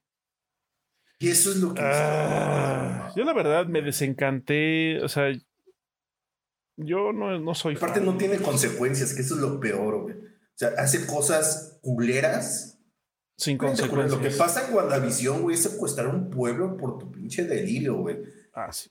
Mata gente, gente inocente, porque mata un chingo de gente inocente por este delirio que tiene ella por unos hijos imaginarios, güey. No hay consecuencias, güey. Lo peor es, pues, y eso es lo que digo, esto es lo que no debería de pasar, que hagas todo esta eh, narrativa y al final de cuentas free pass que eres Wanda y te necesitamos para otra película, güey. O para otra serie. No. La verdad es que, ay, no, o sea, yo, yo no soy fan de los cómics. Nunca tuve la cultura ni me ni tuve acercamiento muy joven, así como acérrimo a los cómics. Pero las películas en su mayoría las disfruté. Pero después de Endgame, cuando empezaron con esto, con esta diversificación masiva y bombardeo de Marvel por todos lados, que empezaron con las series y demás, eh, dije, bueno, suficiente. Y luego cuando quise entrarle a las películas, fue como de, ah, no, es que para entender esta parte de la película tienes que haber visto esta serie. Ah, olvídate. O sea, eh, está julero. Ya cuando, no tiene tanto tiempo. Ya cuando, o sea, Puedo entender que tengan conexiones sutiles para las personas que están así súper clavadas o conocen aspectos de los cómics y lo que sea. Ok, está chido, porque hay guiños. Pero ya cuando. O sea, los guiños están chidos, pero ya cuando sustentas una narrativa de una película en la narrativa de una serie, de un producto aparte, está muy de la verga. Y la neta es flojera, porque yo soy de la idea de que las series deben de tener su propia línea narrativa y las películas su propia línea narrativa. O sea, que, puedas, que puedas ver las películas y entenderlas sin haber visto las series y viceversa. Y han hecho tengas que, el que tengas que obligatoriamente ver eh, otros contenidos, consumir otro tipo de contenidos, lo hace menos accesible. O sea, de, oye, es que, ¿y por qué sucede eso? Ah, es que en el episodio no sé qué de tal serie lo explican. Puta madre. Oye, ¿y por qué ese tipo que no estaba muerto? Ah, no, es que en el cómic número no sé qué que se reeditó hace poquito por Marvel Comics lo explican. Puta, güey.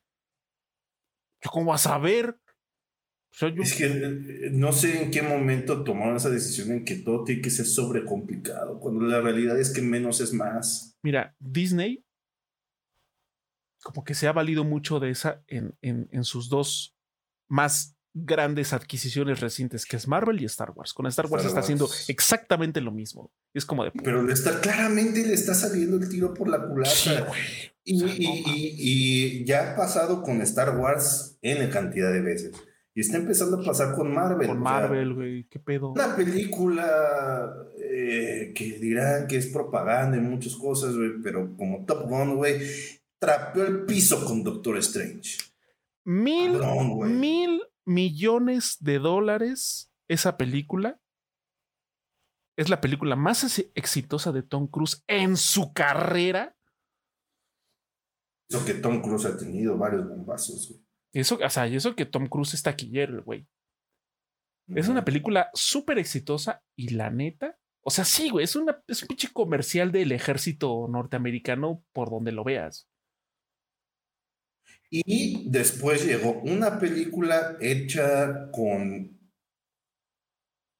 que es todo lo contrario, güey. Es una cuestión súper artesanal. Cómo se hace una película que es todo en todos lados y al mismo tiempo. Y se robó la conversación, cabrón, güey. O sea, dice, ¿quieres ver una película chingona que maneje multiversos, güey? Esa película, no veas Doctor Strange, güey. Eso nada más es Ahí está, ah, de, hecho, ahí está el ejemplo de contrastes muy interesantes también en el cine actual. Esta película de todo en todos lados al mismo tiempo es como la película de bajo perfil, hablando en términos monumentales hollywoodenses, que vale la pena ver y que tiene una propuesta chingona. Y está lo bombástico y peliculero palomero de Hollywood que es Top Gun, que también es una película muy entretenida y chingona. Ahí está. ¿Quieres ver, quieres ver algo súper hollywoodense y súper yankee? Ahí está Top Gun. Y está chida. De hecho, la recomiendo de nuevo. ¿Quieres ver algo de, de, un perfil más bajo, pero con una trama más, o sea, muy interesante y que de plano sí puede manejar esta onda de los multiversos? Ahí está, todo en todos lados al mismo tiempo. Y ahí en medio, flotando en el limbo, está Doctor Strange, que ni cacha, ni picha, ni deja bater a ninguno de los lados. La película, por cierto, esta última película de Mundo Jurásico, la de Jurassic World Dominion. Qué decepción. No mames, no lo puedo creer. Esa, esa trilogía va hacia abajo. La primera está. La primera empezó bien. Empezó bien. La segunda. Tenía cosas muy idiotas la segunda. Y en la tercera es como de puta madre. Qué despropósito tan horrible. O sea, pudieron haber traído al elenco original con algún pretexto mejor trabajado en unas pinches langostas horribles. O sea, no mames, ni siquiera son dinosaurios. regresan, regresan y no bajo un contexto de dinosaurios como tal.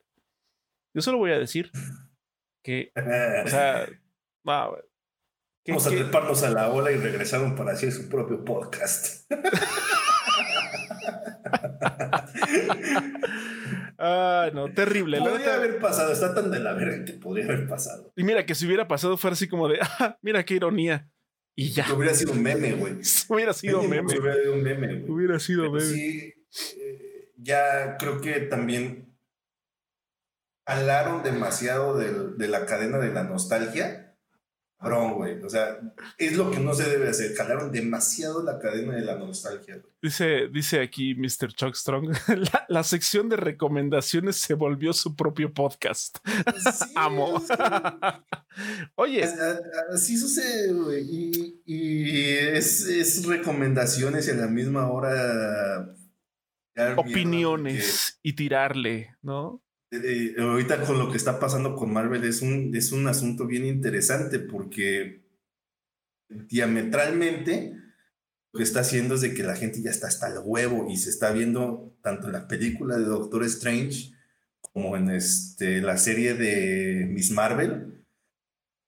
Esa serie ya está perfilándose para acabar y la gente ni se enteró de que es como, ay, ya, ya, ya, güey.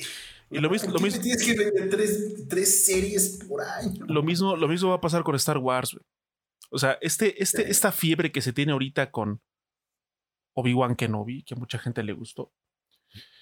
Este van a terminar por hartarse con Andor y con. Es que, güey, ya son. Está con el Mandalorian, va a pasar, güey. Chingo de series, güey, que bueno. Ah. bueno, pero esas fueron las recomendaciones. Esas fueron. Al mismo tiempo, las no recomendaciones. El podcast Inception, un podcast dentro de otro podcast. acá manejando las magias, güey. Ese, ese era el truco de magia del principio. Eh, por cierto, ven Inception, esa es una muy buena película. Ah, está chida. está buena. Sí, sí, sí, está chida. Esas de esas películas que yo era de ese tipo de gente que tenía mucha, muchos prejuicios en su momento, estoy hablando de hace años, güey, sobre Leonardo DiCaprio. Pero por razones vi Inception y dije, güey, esta película está súper vergas, güey. Y Leonardo DiCaprio lo está haciendo chingón, güey. El pendejo era yo, claramente.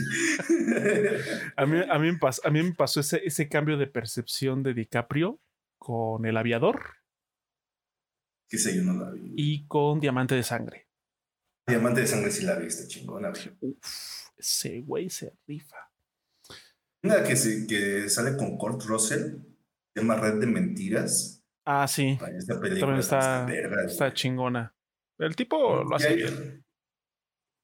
Y a ver qué pedo, qué pasa con Thor, que se estrena el 6. Ah, no sé, no sé. Yo siento que el ese va a ser el, punto de inflexión. O, se, se termina de cuajar el desencanto o retoma. No hay punto medio ahí, güey. Yo, quiero, la mezcolanza. Yo, quiero, yo quiero pensar que depende de los resultados de Thor Love and Thunder. Es lo que va a decir si Taika Waititi le entra o no a la peli de Star Wars. Es probable. O sea, si, si- no le va bien esa película, Ajá, si esta película de- si esta un tiempo. si esta película de Thor nomás no, Taika Waititi queda fuera de Star Wars por un ratito. Creo que queda fuera del cine por decisión propia de Teca Waititi un rato. Yo creo Sí. que se va a tomar un tiempo Sí. como para re- reunirse él mismo con, porque es un tipo, eh, quieras que no, Taika Waititi se está perfilando para ser de esas personas que hacen cine de autor, porque tiene un- una Cine de autor de- particular. Cine de autor dentro de los estándares comerciales hollywoodenses. Sí, o sea, estamos hablando de estándares actuales hollywoodenses tipo este Tarantino, tipo Scorsese, que tienen una, o sea, es cine muy comercial, pero tienen una, una Sí. notas cuando es una película de ellos. Sí, pues. tienen su, su, su- sello de autor. Fíjate que ahorita comenta aquí Mr. Chuck, dice, DiCaprio y Robert Pattinson tienen el mismo arco narrativo de actores, de hot boy Sí. odiado por los hombres, actor súper querido y que resultó tener un chingo de talento. Las películas donde sale Pattinson, que son de este...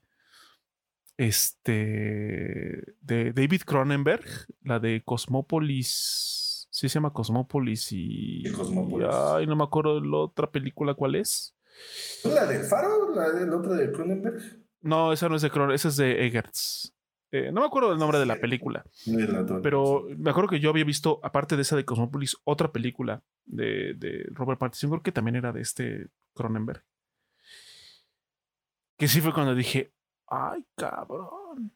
Robert- Robert Pattinson la del, está- la del Faro es un esfuerzo actoral cabrón, porque nada más son Sí, la de Faro también es muy buena. Willem Dafoe y él con un pedo de terror cósmico que no se puede expresar eh, tan fácil palabras. O sea, pondríamos a ahondar, en- sobre todo en teorías. Pero está cabrón. Y Claro. lo hizo, yo siento que bien en, en Batman. Pudo haber sido mejor, pero siento que ahí la limitante es el guion. Sí, No tanto Pattinson. el guion no estuvo, o sea, como que tuvo sus, sus cosas flacas, pero como, como Bruce Wayne, como Batman, ah, está bien. O sea, Sí, Y, y. DiCaprio, sí, cabrón, güey. O sea, ese güey ya se volvió de que a lo mejor sale una película una vez cada cuatro años. Esa película está chida. DiCaprio se volvió el, el tipo de actor de la vie- del viejo Hollywood que solo porque sale él vas a ver la película. No te interesa, no te llama la atención tanto de, de qué trata, a lo mejor sí, pero, o sea, podrás ver algunas cosas alrededor de la película, pero el principal imán es porque va a estar ese güey. Es como esa línea donde Al Pacino, Robert De Niro. Últimas fechas siento que también lo está haciendo mucho Brad Pitt, que Brad Pitt. este, del proyecto que sale está como muy pensado dónde va a salir, porque pues ya también es un señor de, que No, y además, los 60 O sea, años. como, como, como, Entonces- como el güey también ya, la, ya, la- ya, ya es productor y de hecho tiene un Oscar como productor. Ya se la sabe, güey. O sea, también ya no nada más es de, ah, sí, acepto el papel. No, güey. A ver, a ver Va a cómo va a salir estar en el donde sea, pedo. con tal de ganar dineros. o sea, no, ya hay, hay, hay que pulir eso también. Ey. Es lo chido de, de ver proyectos, bueno, estos, estas historias artísticas donde puedes ver cómo agarraban en un inicio básicamente cualquier cosa y se van formando esas carreras artísticas a- hasta llegar a estos proyectos que dices, no mames, qué pedo, y precisamente vas a verlo porque va a estar es- esta persona ahí. Así sucede, banda, y ya hicimos un mini podcast. aquí Hicimos, hicimos, hicimos podcast dentro del podcast dentro del podcast. Si no se dieron cuenta, esta sección sola duró 40 minutos. Efecto Mandela, perros. Ahí está, pero bueno. Pero, ey, ey, Eh. antes, antes de terminar, si ustedes eh, les gustaría que habláramos de este tema que estuvimos, que hicimos un mini podcast, si les gustaría que lo extendiéramos más en algún otro, en algún otro podcast individual, que nos enfocáramos en eso, en actores y así, de, que empezaron como, historias de estas historias de redención. Ajá, que empezaron como, ah, ese güey cara bonita y ya a ser actores chingones pues también en, la versión en YouTube, háganoslo, háganoslo saber en la caja de comentarios. Ahí pónganos, oigan, estaría chido que hablaran de esto, me late la idea. Este, háganoslo saber. Los casos podemos tratar los casos contrarios, los casos donde de plano no hubo una evolución con el paso de los años, siguen en proyectos pedorros. Ajá, o que de plano desaparecieron, empezaron con muy buenas películas y de la nada, ¡pum! Ya. Podemos decir que uno de los, uno de los casos contrarios, que sabes que esa película va a estar culera porque ahí está esa persona, Gal Gadot. esa, esa morra solo sale en películas cutres. Dirán lo que sea, pero todas y cada una de las películas donde sale Gal Gadot es, podrías decir que la primera de la Mujer Maravilla también no es una obra maestra. No, pero es como desentona. Me. Uy, ya sabes que esa película, si bien le va, va a estar palomera. Si bien le va. Bien le va. Pero de ahí a culero. pues ahí está. Banda, compártanos si les gustaría que habláramos en algún podcast sobre estas situaciones de actores de Hollywood o actores en general. Pues ahí comenten en la caja de comentarios de la versión de YouTube o en la aplicación de Spotify, en la sección de preguntas. Ahí también pueden escribirlos y pues ahí vamos a tomar en cuenta sus sugerencias, por supuesto. Pero eso sería todo. Ya, hay que parar este desmadre. Sí, ya. Ahora sí nos, nos extendimos bastante. Adiós. Nos vemos. Bye. Excelente fin de semana. Muchas gracias por haber estado aquí también. La gente que estuvo en vivo. Chingón. Ustedes son los mejores. Bye. Muchas gracias, Bartox. Muchas gracias, Mr. Choc. Muchas gracias, Ranrado. Muchas gracias a Sacra 2019. Gracias a todos los que estuvieron aquí comentando en el chat. Compartiendo sus cosas. Family, the family. Rifados. Dicen, pues, en los casos que. Vámonos. Bye.